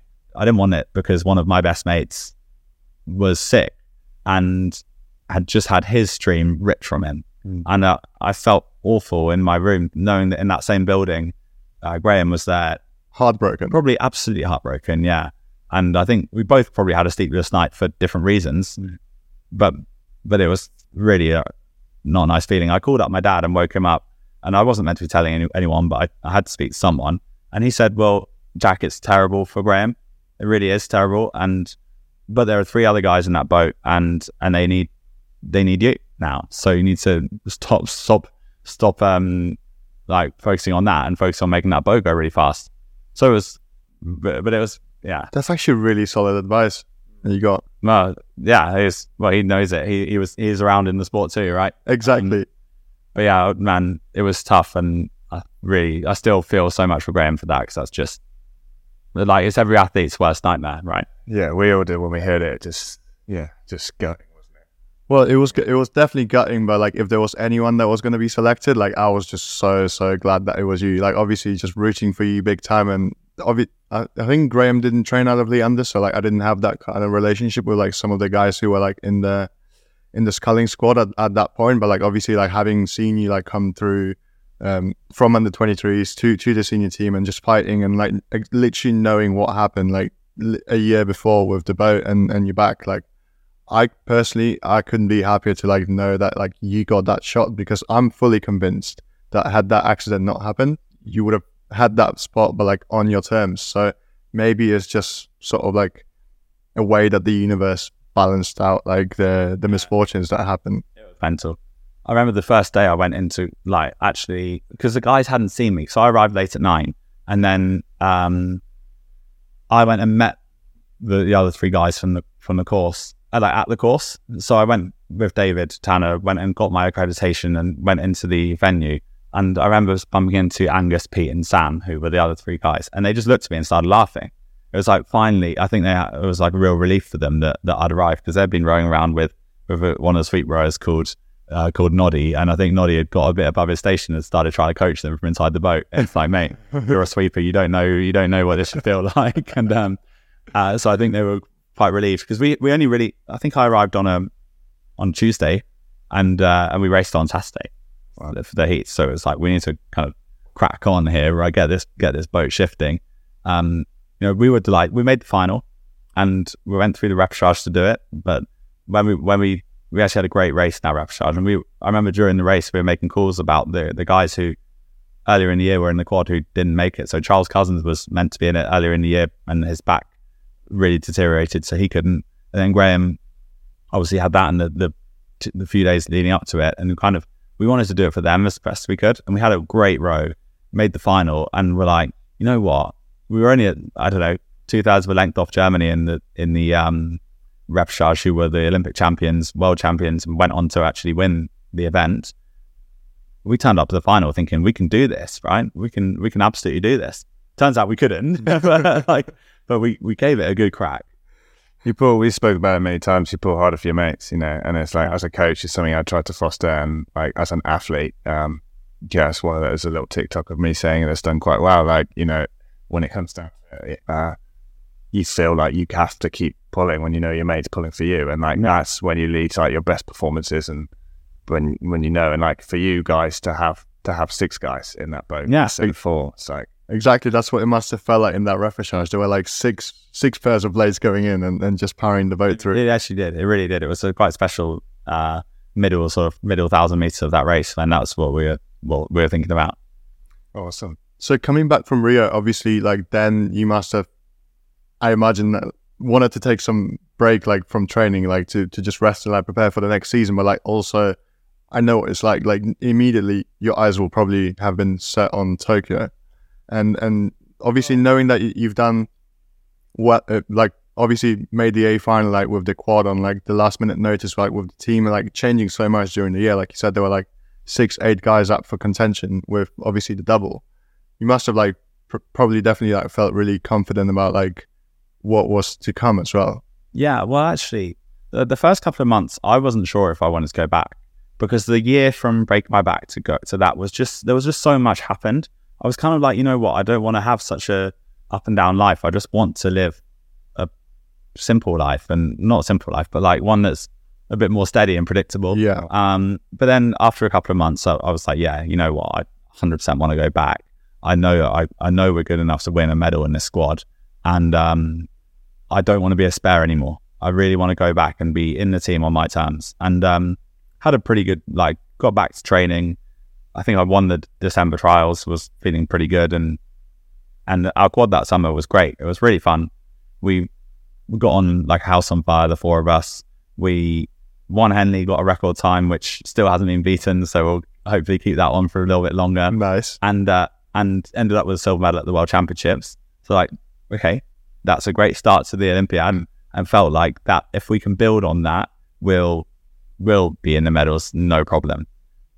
I frustratingly, I just was unbelievably frustrated the next couple of years because it felt like every time a boat did well in our sculling team, they ripped it up and tried to start again. And I was just like so confused by it because 2017 we won a silver medal, but quad never rowed together again. It was like, oh, we'll just um and we won a silver medal and a bronze medal that year uh, with Tom Barras in the single. And it felt like maybe they thought, oh, let, if we put those together, we'll win a gold medal. But why mess with something that's not broken, right? Yeah. Anyway, the following year we had a quad that I think won the B final. Angus and I raced in the double, and we didn't. We had a pretty bad final, and we finished in fourth place. I was like, well, you know, let's just stick with something. And then the following year, again, the boats were completely different. It was like, why, why are we doing this? Why are we not just building on something and having a bit of predictability? So, although the Olympiad started so well, and we still won medals throughout each season, like, but we didn't at the one that mattered. It kind of, it wasn't there. Um, but it was like the for me, like I spoke already about that 2019 winter. I was really struggling and kind of just out of sorts. For me, the pandemic was the biggest blessing that could have happened. It was, I was done with it. I was like actually so fed up with rowing and um, not enjoying it. I've, I felt like the training program was all wrong. I felt like the intensity of the training program was, was no longer, we weren't doing what the program said. We were just doing everything as hard as we could. And it was because we were all pitted against each other all the time. It was so competitive. It was like a constant trial the sessions that are called UT2 were never that. Everything was just, like I would. I don't think I did a single UT2 session that season. I really don't think I did, unless I was sick. And um, but but I had to because if I was going slower, the coach is like, "Oh, well, that's not a very good performance." But it's like this is a training measure, not a performance measure. But it was everything was a performance measure, and that was a big problem, I think. And I think that's why I was performing so badly. But the pandemic meant that we all had to turn off we had to go home. We didn't have coaches over our shoulders. We could do things a bit our way. And for me, I studied a bit. I read a lot about different sports and how they train and different um, energy systems and training zones and pretty basic stuff, really, but stuff that we'd just chucked away in our pursuit of of beating each other and being competitive. And training at home meant okay, it was initially hard because the Olympics was cancelled and we didn't know if it would happen. And but once they'd confirmed it, I was like, well, I, I had COVID at home, and then that gave me a license to kind of slowly get back into training because we we didn't really know the long term effect of COVID, and, and, you know no one even knew about long COVID yet, but we were worried about scarring in lungs and stuff. So um, I slowly got back into training, but then I kind of just thought, well, I'm going to be so strict on uh, a couple of things. So my heart rate on the long sessions, I'm I'm not going to let it go above certain rate, whatever it means. I'm, my split is even if, and it meant I was rowing slower than when I was a junior, but that's fine. The duration of training is what matters, I think, more. Actually. Yeah. If you can go a bit slower for a longer time, you're probably going to get, I, I, think, a better outcome and you'll be able to do it repeatedly. Your heart doesn't know how hard you're pulling, what the split. Your, your cells, yeah, your cells have no idea what split you're pulling. It's ridiculous the thing they do. It's ridiculous that we, that every day you think you should be pulling exactly the same or progressing. Like it's, it's, you just need to listen to your body. Yeah. And, and if, and if you have nice markers like heart rate, use it, mm. right? But but that's not what we've been doing. And I think um, as maybe a smaller guy in the team, I, I especially probably overstretched myself mm. trying to keep up. But but I didn't do that. I refused to, and I started to fall back in love with the sport because I was like, you know what, training is so much more pleasant when not every single day feels like a test. And it meant on the days where I needed to test myself, I could. Um, so I came back into when when we eventually were back in Caversham that September. I was really excited to be there. I was like, you know, this is fun. Um, I feel in good shape. I feel like when I want to perform, I can. I feel I was like in a better body composition as well. Like I, I think when when we were over pulling on the ergs and stuff, we were all a bit fatter because we don't use the energy systems in the right way. A proper UT2 session is meant to be using fat as a fuel. UT1, uh, the moment you're out of that, you're using carbs as a fuel. Then you're not burning your body fat. I think we we had it. That's why I think when you look at rowers with a little bit of a rig, like a little bit of a dodgy rig, like most of us had, I, I certainly have now. um, I think a lot of that was because we were pulling too hard on our sessions. Now, this is I'm not a sports scientist, but I read a lot, so I kind of this is my theories. Um, but I I didn't miss a single set, a single day of training that year in up until the Tokyo Olympics. I missed half of one weight session, and that's it. So by the end of the year, I had the our highest training mileage of anyone in the squad, which was way different to previous years. Mm-hmm. And I knew that I was in the form of my life. So that having that pandemic actually for me was in terms of my rowing was a real blessing. I I didn't feel like anymore like I was hoping to get a seat. So I knew I was sure I was going to get a seat, and it was like, which seat in the boat would it be, rather than am I going to be in it? Yeah. Um, and honestly, it felt great to get selected for the Olympics in my own right, rather than as a reserve. Like to actually be like, it wasn't even it wasn't even a will I get selected anymore. It was just kind of a formality, and it felt so nice after the previous time to actually, you know, it was based on my performances. Absolutely, that confidence that you know, which it's not about what I'm, what I'm gonna get a seat or like it's which seat am I gonna get. That definitely fuels your performance big time because like belief plays such a huge part in like what you can like actually get out of yourself. It's an amazing feeling. And then to hear, yeah, to hear you benefiting so much more, you know, we talked about before consistency over intensity. And uh, consistency is just so important. It's so important, especially in a para endurance sport. Like it's day after day after day, putting, getting a score on the board, not going mad, having a week off because you're ill, going mad again. If if I was a coach, I wouldn't even be recording the uh, the like training zone results, or or or if I was, I'd be recording it in a way where all the other athletes can't see each other or something because it was. I think it held us back big time.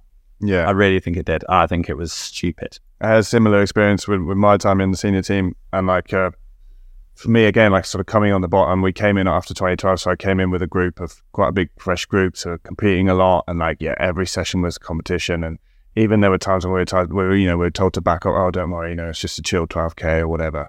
And then I remember one particular where we were told, like, you know, it's just, it's just a UT2 session. And like Ollie Cook finished early and put his score on the board, and like Jurgen came down and just like looks at the board and like loudly in front of everyone was like, "Oh, Ollie, what's such a good score, one forty nine." So then you'll want to do that. Yeah, just to like make everyone realize that although although you know someone said this is a chill one, actually we're still racing. Yeah. And like for me, like and that training intelligence, it was actually Rob Dauncey sort of had a word with me and was like, Tom, like you need to look at the training week and like identify a couple of sessions mm. that you want to show in. Exactly. Obviously, some of them are really easy. Half hour, half hour on Wednesday, pieces on a Saturday. So you can't be trying to beat everyone in every single session. Well, And it sounds really, it sounds really like obvious, obvious now. But when you're at the, when you feel like you're like slipping off maybe the bottom of your dream and you're, you're sitting there and you're Like, no, on for the every last session. and also you have to look, feel like you feel like you have to be look to be looking. You have to look like you're trying really hard. Mm. Otherwise, they're like, "Oh, he's lazy." But but when I read about all this stuff, it was like actually, if you train a little bit too hard in those uh, longer, lower intensity sessions, you're not even getting the benefit from the session. Mm. It's benefiting you more to try less hard. That's the thing that's like makes me a bit sad that I spent seven years doing it the wrong way, and no wonder my 2K ergo score hardly improved while I was at Caversham. No wonder my 30 minute score was better when I was training here because here I was encouraged to polarize it really, really well. There was kind of encouraged not to. Um, they didn't tell me not to, but you weren't. You were. It was encouraged to keep on pushing. Yeah, you can read- yeah, You can read the vibe of the room, yeah. and if you and if you if you were not if you were one of the weaker guys and you were backing off, you'd be out the door. I feel like I feel like the system, you know, it's sort of controversial to say like potentially I'm the guy who sort of didn't quite make it, and you know, so what what does his opinion matter? But um, I feel like the system works incredibly well for like hard wearing athletes. Yeah, Like it's a really tough program, and if you're a tough, if you're a hard wearing athlete and you can and you can manage that training load, you will go to Olympics and you will compete for them for a medal. And ultimately, like that's what we all wanted. So Yeah. that's the program we wanted. But again, same for me. Like having spent two years in the senior team, came back, fished my career at Leander. Again, like then getting like a two K PB, like outside of the team, Yeah. and being like, why is this? Yeah. Like, yeah, for me personally, like being able to like change things a little bit. Obviously, my back, I struggled a lot with my back in my career, so being able to like manage that, look after it and stuff, like it was interesting. And like part of that, and I did quite a big erg score, and people heard like we went out to Essen, and Pete Shep was like, "Oh, Tom, you know, I've seen you know a good score, whatever, you know." And like some people kind of like perked up again, and I was like, "Oh, am I going to have another go?" I was like, I just for me, like I think I I put my body in the ground already. Yeah. So I'd found I'd found my point. I'm I'm happy I went for it. But yeah, like again, like this, like talking about this stuff, I think it's really interesting. And like if you know, like you said, if seven years ago you could have listened to this podcast with Oh, three other guys I'm talking about faster. yeah, like hopefully maybe there's people out there who can who can listen to your advice. Yeah, I'm sure I'd have been so much faster. And all the literature points towards it. It's just it just seems counterintuitive because in your head you think if I- like I always if I always uh, push like ask for more of myself are we better? But maybe you need to flip it and be like, I'm asking more of myself in a different way. Mm. Sometimes maybe you're asking more of yourself by by resisting the temptation Mhm. to go for more, you know? Mm. And that was it was more about discipline. And in my last year I was so much more disciplined with everything. I was so much more disciplined with um like sort of fueling and recovery and stuff during sessions. Like I spent a lot more money on uh supplements and stuff. Mm. Like of course making sure it's the right SIS ones that we, we knew were informed sport and batch tested and blah blah blah. But I like and I was not leave I was not gonna leave anything to chance in that last year because I knew even like a year before the Tokyo Olympics, I knew that that was going to be my last race. Hmm. I, I, I had, I didn't plan to continue after that, and um, I kind of, so I wanted to make sure we, sure as hell we got it right, and thankfully we did. Awesome. So how was that like going into into that Olympics? Like, because obviously it was still very, very much COVID infested. Like in terms of you didn't have like a proper Olympic village, or I've, I've been told Yeah. I, I haven't we, been we there. were, we were still in the Olympic Village though, right? Most like it was still a full Olympic Village, and it was still really fun. Just everyone had to wear masks indoors and outdoors, and there was lots of COVID protocol. The thing was, we were, we just had this massive fear of having a positive test. Mm. especially when the tests aren't nine, they they weren't 100% accurate, right? It was like 96 or something. So false positives could be a thing. Um, but we were being tested all the time. So going into the Olympics was like, it was just another thing you added into your routine, like, right, COVID test and, and just staying away from people as best you could. But going into it, we were fast. Like we'd, we'd won a um, bronze medal at the last World Cup behind Netherlands and Italy.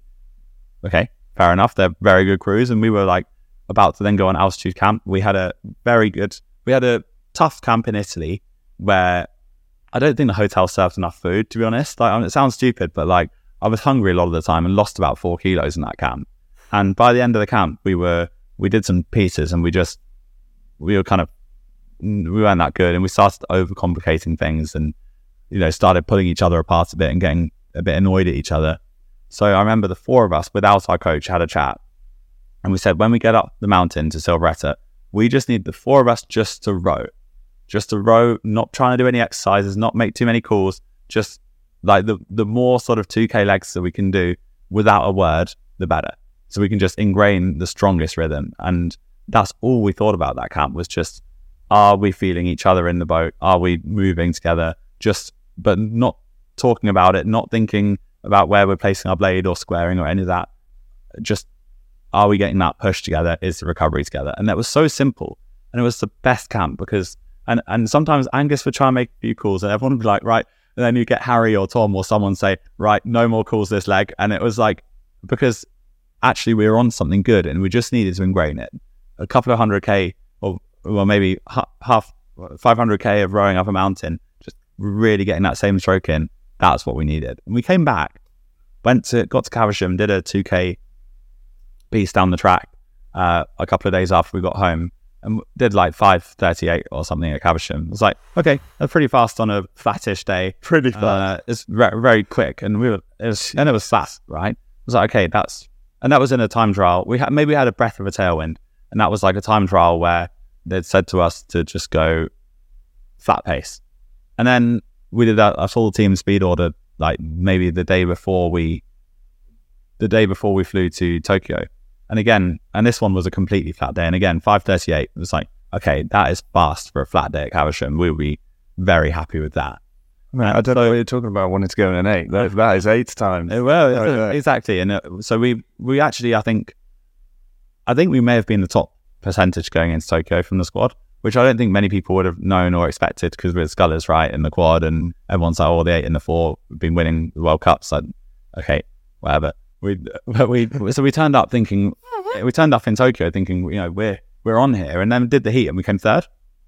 Um, was pretty disappointing. Okay, Netherlands won and they were very good, but then Australia had beaten us, and we'd not raced Australia all year because of COVID. They didn't come to the World Cups, so this was like a bit of a spanner in the works. Didn't expect them to be good, and then uh, through the other heat went um, Poland and uh, Estonia, I think. No, not Estonia. Poland and Italy, of course, and um, which meant okay, we've got to do the repechage again. So there's six crews, two spots only through to the final. Now we'd all expected Tokyo to be this massive pr- tailwind because of all the footage we'd seen before, but the repechage day was a pretty solid headwind. And that wasn't what we were expecting. And we weren't a massive crew. We were all about 90 kilos or under.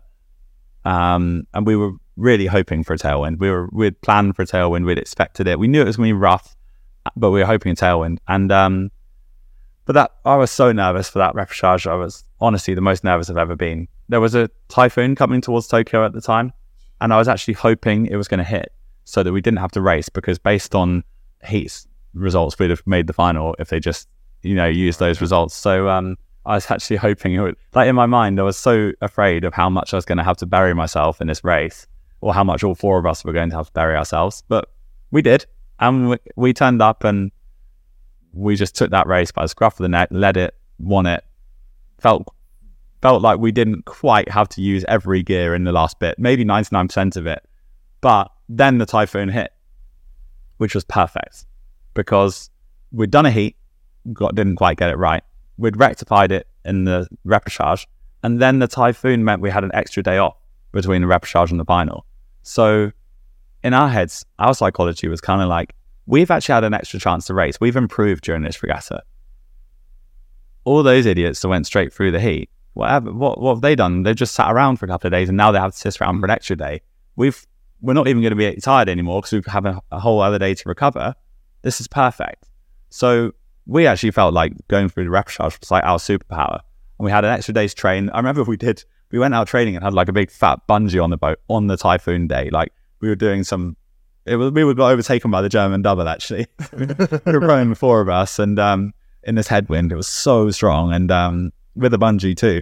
But Tom Barras really wanted to do it, and so it was like, okay, we'll just let him have his way, as long as he pulls hard off the start tomorrow. And so when we turned up on finals day, it was totally different vibe. Like we was, I was so nervous for the repechage. For the final, I was excited, just ready, and it was. We turned up. It was a tailwind perfect, exactly what we'd been expecting for four years. And we knew what we wanted to do. We knew that we could be fast out of the blocks. In training, we were always fast out of the blocks. We just hadn't really shown it in racing for whatever reason. And as a, as a crew, we we agreed with our coach, like whatever we do from stroke one, we are going to back each other. We're going to go out hard. We're going to really take the race by the scruff of the neck. We're going to we're going to try and lead it and we'll do what it takes to lead it.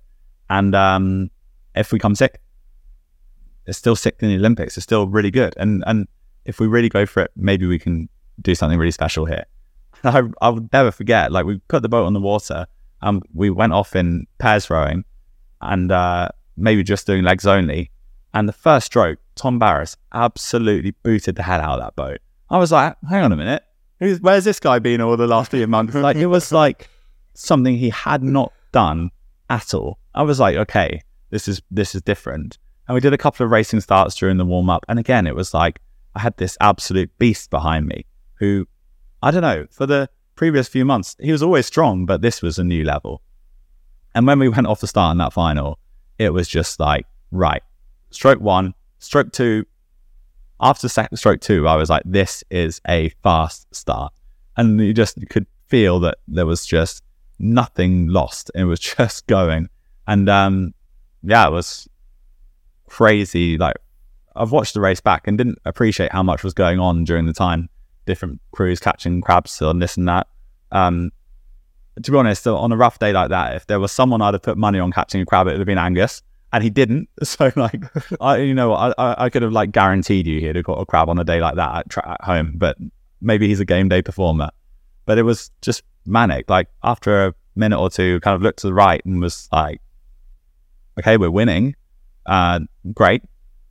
And then just after 500 meters, like the Italy caught a massive boat stopper just as they had taken the lead. And to be honest, I thought Italy were likely to win the race, and they screwed it up. Then, right, that was another charge for us. I saw the stroke rate come up again. Like our stroke rate was about two above what we normally raced at for that whole final. So normally about 36 was didn't go below 38 in that race. Again, at halfway, look to the right, we're ahead. And 1500 meters, to the right, pretty much level with the Netherlands. This is great because in the previous races, we had a lot better last 500 than them. So we'll, we can win. We can win this. I felt pretty good as well because I was focusing so much on just getting my blades out and like rowing well. Hadn't really thought about pushing hard for the last couple of minutes. So it was just like, just do a nice shape. And then maybe, but I, I suppose the other three were putting me a lot. Um, but as we got into the last 250 meters, you could feel it start to close up. And it's a horrible feeling in a rowing race when people are catching you up because it's nice when you're pushing away and you can see them going into the distance. But it's the opposite when you can just see these boats catching you. It's rough, it's kind of frantic. There's bits of splash and this and that going on. And um, I remember the last sort of 10 strokes thinking, this is my last 10 strokes I'm going to do at British Rowing. This, we're so close. We can win a, a medal here. And I remember just heaving on it, not really thinking about how I rode, but just some real weight behind that spoon. And we crossed the line and just heard a beep and then like beep, beep, beep. And it's like, I don't know. I think I can only speak for myself, but I think even though like I'm an optimist, I think deep down there's we all have this negativity. And initially it was like, we've screwed up. We've nailed this race almost perfectly and we've just finished fourth. And I was sure that was what happened until a moment later I heard a big roar from behind, looked up and saw the scoreboard and saw GBR next to number two. And I went absolutely mental. I've watched this video of it. I, we went mental in that boat, apart from Tom Barras, who was actually for once exhausted because he's tried from first stroke rather than halfway through the race. Um, it was it was the most awesome feeling. Like our team has been trying to do that for a long time, trying to win a medal in the quad at the Olympics. And you know, I remember watching them in London finish fifth. We finished fifth in Rio. 2008 they didn't qualify, but there's been like glimmers of of a good quad coming along for, for years and great athletes, like athletes stronger than me who who didn't quite manage to do it. And um, it was was the most amazing feeling when when we realized that we'd actually done it and and went and got our medals and, and all of that stuff. So I think in in the uh, interview, I, it was important for us to sort of shout out about the athletes from, from our team and the ones who didn't make it for Tokyo, the ones who had been in the previous quads who were we were sort of standing on the shoulders of, definitely. Awesome. It's awesome to hear that it's that it's that good you want it to be. You know, you Man, want it, you want it to feel like what it felt feels like. Like, uh, firstly, it felt like I feel like it wouldn't have felt any better if we'd won Mm. because I, to me, like we were hoping, we were thinking we can silver would be like the best case scenario, right? And but we were thinking we could we'd probably win a bronze if we nailed our race. Um, so it felt like we'd won to be on any medal, and I'm sure it felt the same in third or second. But it feels like every single bit of um, like there's nothing feeling wrong. Like it's absolute elation. Like normally there's some some bit of discomfort in your life, like something's um something's kind of bugging you. And right now it's like I've been wearing these shoes a little bit long today, and they're just a little bit like you know you just kind of want to take them off. There was an absence of any of that. It was just a feeling of ha- like absolute. This is good. just complete. Yeah, absolute happiness. Right. Amazing. It was so cool. It was so so cool. Especially like this is awesome to hear that you nailed the start like when it mattered the most like at the olympic final like right from the first first moment just boot the boat booted off got up to high speed and like probably the the adrenaline from leading the race like not dropping below like 38 which is like higher than what you normally would have rated like i was just ba- I, I was watching that race live and it was it was during the night because obviously like tokyo's like Like two thirty in the morning. Yeah, yeah. Exactly. Like, I was just so so happy just to like see you obviously win a medal and and the British team as well because like it's been a tough Olympics to like definitely know that like someone stood the ground for the team as well and it's not all been bad. Like that's it's just been amazing. So you didn't actually like really probably get a chance to like probably enjoy the the rest of the Olympics in the village. No, not at all. We flew home the next morning. So I was, Wow. we were watching the lightweight women's double and the women's pair from the airport lounge the following day, and then the the men's eight and uh, Vicky in the single we were watching from home, which was super weird. Like to be back in England watching that in the middle of the night, which we knew was the morning. Like it was super super weird.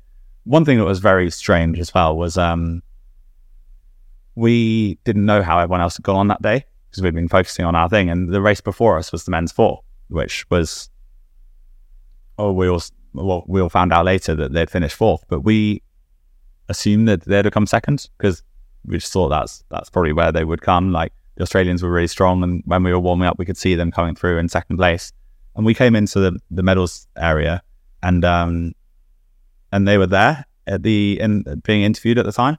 So I assumed, well, if they're being interviewed now, they must have got a medal. but actually, so we went. I went over to them, and I feel I felt so bad about it afterwards because I assumed that they got a medal. I kind of like bounded over to them all happy, and actually, you know, they were being interviewed with very disappointed. Gutters, yeah. And uh, I wish that I could have been, wish I'd known and could have been more tactful than I was because I don't think they really probably even noticed me that much. But um, yeah, I don't know. I just had a bit. Of, it was a weird, weird, weird thing that because like when you're getting exactly what you want, and it turns out, well, I didn't realize, but it turns out they done completely the opposite. It was it was a tough thing, and they, you know, really, really top athletes who on another day. And that's the thing with it all. It's like on another day it would be different, but it's not another day. You can't you can't do those races again. And Like you're saying it's so close now, and it's it's so close, and and actually, um, what it takes in the final, like what you did, what it takes is to risk something, yeah, to rate a little bit higher than you ever did, to do that start that you've never, to actually like roll the dice and risk, and that means you might come out on top, but that also means you might not, you might not Yeah. get it at all. and and that's it. And in in the four, they they took a risk too. Mm. They really tried to go for gold. Had they raced for silver, they'd have got silver. I'm sure. Yeah, yeah. I mean, I came up with, with a couple of those boys. I messaged them after after that, and I was yeah, and it was like at the end of the day, I remember when Rick Egington told me after um after Beijing that they didn't really challenge for gold, and and he was like, we didn't do what we came there to do. Like, yeah, we got a medal, but like he was gutted that they hadn't actually challenged. And then obviously in London, Yeah, they got they ended up with the worst medal, but he was happier because they really they tried it, to yeah. go for it. So I sort of said to those boys at the end of the day, like, you don't go into Olympic final to not fucking try. No, But, and like, no matter what anyone else says when there was things like you went there and you went for it, and like you can't can't do any more than that, yeah, win or lose. Yeah. And for a lot of those athletes as well, they will get another chance to race. Like obviously, a lot of them who you probably race in Tokyo with, they're going for Paris. For you, that was that was the end of, of your international rowing. So, how did you find the transition afterwards, or like what was it like homecoming with a medal as well? well, it was it was awesome. Like it was it was like the best thing. It was so cool to come home with this thing that you know everyone was so excited about it. It was it was weird because, like I said before, like the team didn't get the results they want that we wanted as on the whole, and it meant that most of the sort of chat around rowing was negative. and it's a shame because everyone you know they are top athletes and they you know from some countries. One boat even qualifying to the Olympics is amazing, right? Mm. And for many many other countries to get people in the A final was amazing. Well, all of our crews were in the A final. Apart, yeah, every single crew was apart from oh sorry, apart from the women's eight. Every other every crew was in the A final pretty much, right? So it's like the curse, the curse of success, isn't it? Yeah, it's like it's like we, you know, it's it's greed, it's arrogance almost to expect that we should be always should always be winning when everyone's there trying to win. Yeah, Everyone there is really good and they're trying to win, and we should be celebrating when we do win rather than like vilifying people if they don't. And um, it was that was that was weird, but no, it was awesome. But we came back and we raced at Henley, all three of us. Angus was at a wedding, but we, I was captain at Leander at the time, and once Henley was announced to be after the Olympics, I said to all the athletes in the team, you know, it'd be really great. I know it's tough, and I know you want to have holidays and stuff, but it'd be really great if we could just stick it out for two more weeks and do Henley. And when I say stick it out, I mean turn up and do Henley. Like yeah, yeah. I don't care, but the more of us we can do, the better. So I said I'd I'd lead by example a bit, and I- I wanted iPod to do it. Now Angus Angus was at a wedding, so one of the younger lads, Rory Harris from here, came and rode with us. He was great. Um, so we kind of came back. We did have a couple of nights out, but then we were like, right, well, we need to keep keep in all right shape because we're going to have to do it again in a couple of weeks. You don't want to embarrass yourself. Yeah, exactly. You don't want to come back for the Olympics with a silver medal and then not win a Henley, right? So we came back and it was hard. It was had a, we did have a hard race against an Irish crew, um, but we, we thankfully came away with a, a medal. But but I guess you know I took a few months to figure out what well not to figure out to confirm that I didn't want to continue. I didn't think I did want to, but and and if I was going to continue, some things were going to have to be different in how the team runs stuff, and those things aren't different. So for me, that's was kind of game over. Like uh, that sealed the deal. Like, sorry, um, Susie. Um, yeah, for for me, those a few of those things were like non-negotiables. If I wanted to continue, I wanted there to be a bit more autonomy, a bit more flexibility in how things are, and a bit more um, specialized training program to or individualized training programs, which you know it was made quite clear that there wasn't going to be. So I thought, well, that's me. uh, that's fine. I'm delighted. I've had a great time. I want to stop. Um, and then it's like, where do you start? In, in what's next? Like, I've got a degree, but kind of what do you want to do? How, like, what do you want to do? What what's your priority? And I found a job. I did this one job for about eight months. Was fine. Uh, I did a lot of, and I started speaking at a lot of events. So people would invite me to come and talk at companies or talk at schools or rowing clubs. And you know, I've had an eventful time rowing, so I have quite a lot of insights and stories to share. And um, you know, if I'm doing it at a dinner or something, I've got quite a lot of funny stories which I won't have on the internet, but I will, but I will share in person. Um, which I'm very happy, you know, are are quite good ones. And so I did a bit of that, but then I I found after a while actually there was a bit of tough time of transition because to start with it was great. The first year, easy. It was like you know I, I finished on my terms. I got what I wanted. I finished still loving the sport. Like many rowers, I think have stopped and, and don't want to do it anymore. I love rowing. I, I still go rowing all the time. Um, that was great. But then after a while, I started to realize, like, hang on a minute, I don't really know quite what my balance is in life. Like when you were training, it was very strict. Your day was pretty full, and and the time that wasn't full, it was obvious that Rest. weren't meant to be filling it. Yeah, it's rest. That's where you rest and you just eat well. Whereas then it became like, right, well, what's a, a normal amount of sleep to get each night? What's a normal amount of food to eat? What's and, you- and you notice your body start changing a bit. Like sometimes you get a bit bigger, sometimes a bit smaller. Your muscles are weaker. That was a bit weird. How much is a normal amount of drink uh, alcohol to drink? Like all these sort of things, you don't know normal because you've not been living normal. Mm. And it and and sort of for me, it took a bit of I had a bit of a tough, a bit of a wobble, like about the people in your life as well. Like, who are your closest friends? Um, who are the people you care about? Who who do you want to surround yourself with? And um, where do you want to be? All these things that were already uh, were kind of decided for you for a long time. It took a bit of like learning of what's what's my normal. So that was a bit of a wobble, but now I feel I'm kind of out the other end of that and feeling pretty pretty good in my life. I think it's funny, like you know, when you go on training camps, you don't even choose who you win with. You Yeah, just get you don't have a choice. Anyway, Yeah, absolutely yeah. nothing's your choice. Yeah, yeah.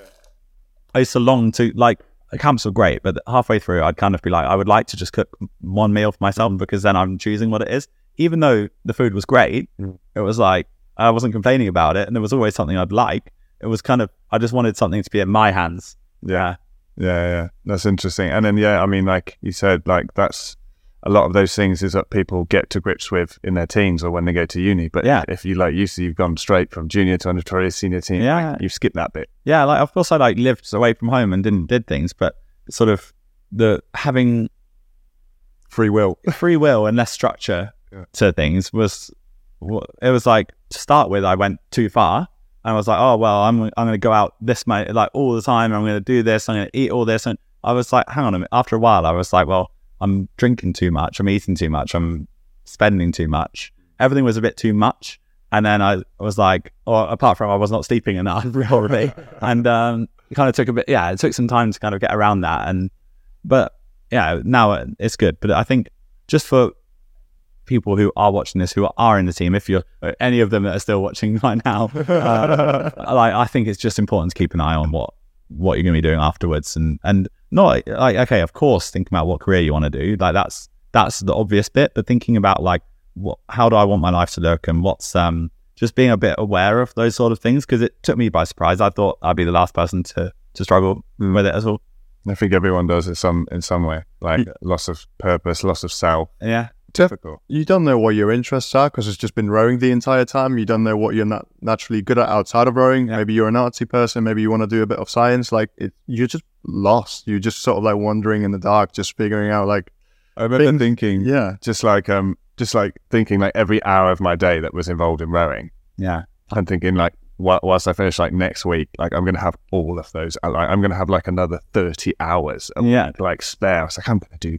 I'm gonna try. I'm gonna play basketball. I'm gonna go play rugby. I'm I'm gonna do all these things, and then it just fills up. fast. Yeah, you're right. I think so, actually, a lot of times you actually have less time now Yeah. when you're rowing. That's, Yeah.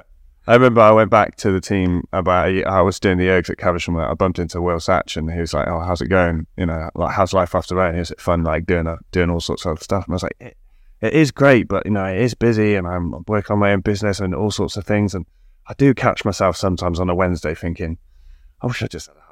Yeah, well, I say I would. I wish I just had a half hour to go and hurt myself. things I miss. Like I miss, of course, I miss feeling as fit and strong as I used to be because I'm never going to be that again, right? And that's weird because you're used to being able to. Like if someone had said to you when you're an athlete, "Oh, go and run a marathon now," you'd be like, well, "All right, you just go and do it." It's annoying, but I can do it. Yeah, Yeah. it's like, or or I miss like, yeah, I really miss being able to have a nap during the middle of the day. that was great. Um, I miss, yeah, having a half day after, like, yeah, you'd have a very hard session on a Wednesday, but having the afternoon off, like, wouldn't mind that. Yeah. Um, but now I have, I can take holiday when I want to, right? And I can, uh, you know, if I want to have a little bit of a later night, that's fine. It's not like my whole next day's training is going to be screwed. I'll just be a little bit tired when I wake up, whatever. At the weekends, I can, well, I- when I first started working, it didn't even feel like I needed holiday because I got two days every weekend, which felt really novel. Yeah. Um, there are definitely some really exciting things about not being an athlete, but of course, I miss like like I said, I'd love to be lining up in Lucerne this weekend and being in and among it, in and among it in the men's quads.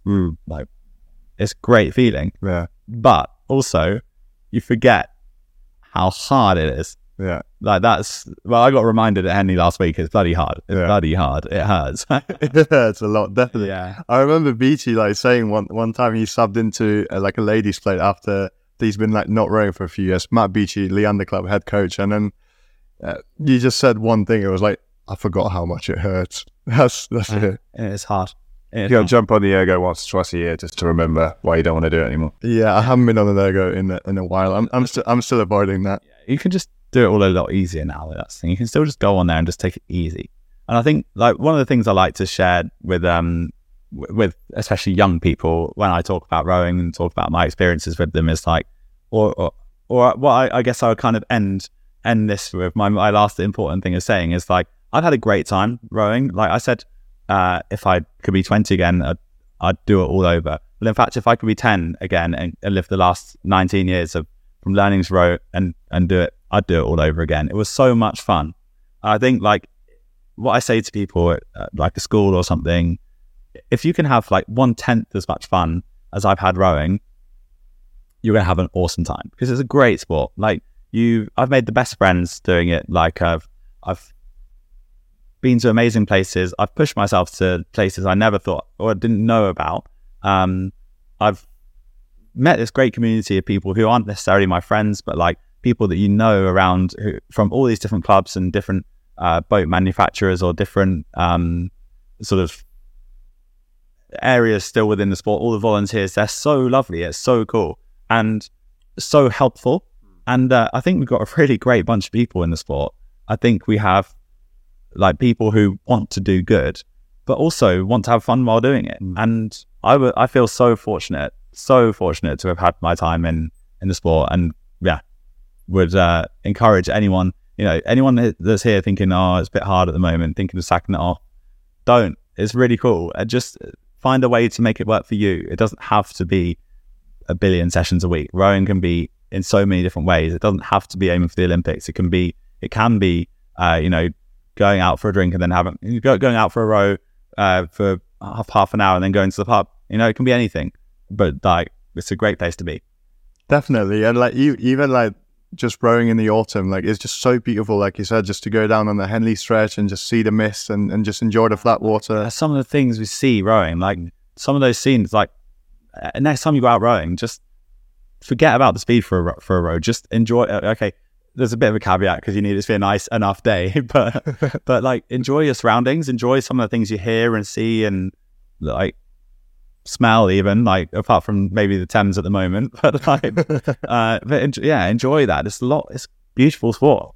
Awesome. Thanks so much, Jack. This has been awesome. I think we got to go with the quick fire questions Yeah, absolutely. If you, just to finish up. if you don't mind, um, what's your favorite rowing venue that you've been at, trained at, visited at, or raced at? Uh, I think Varese.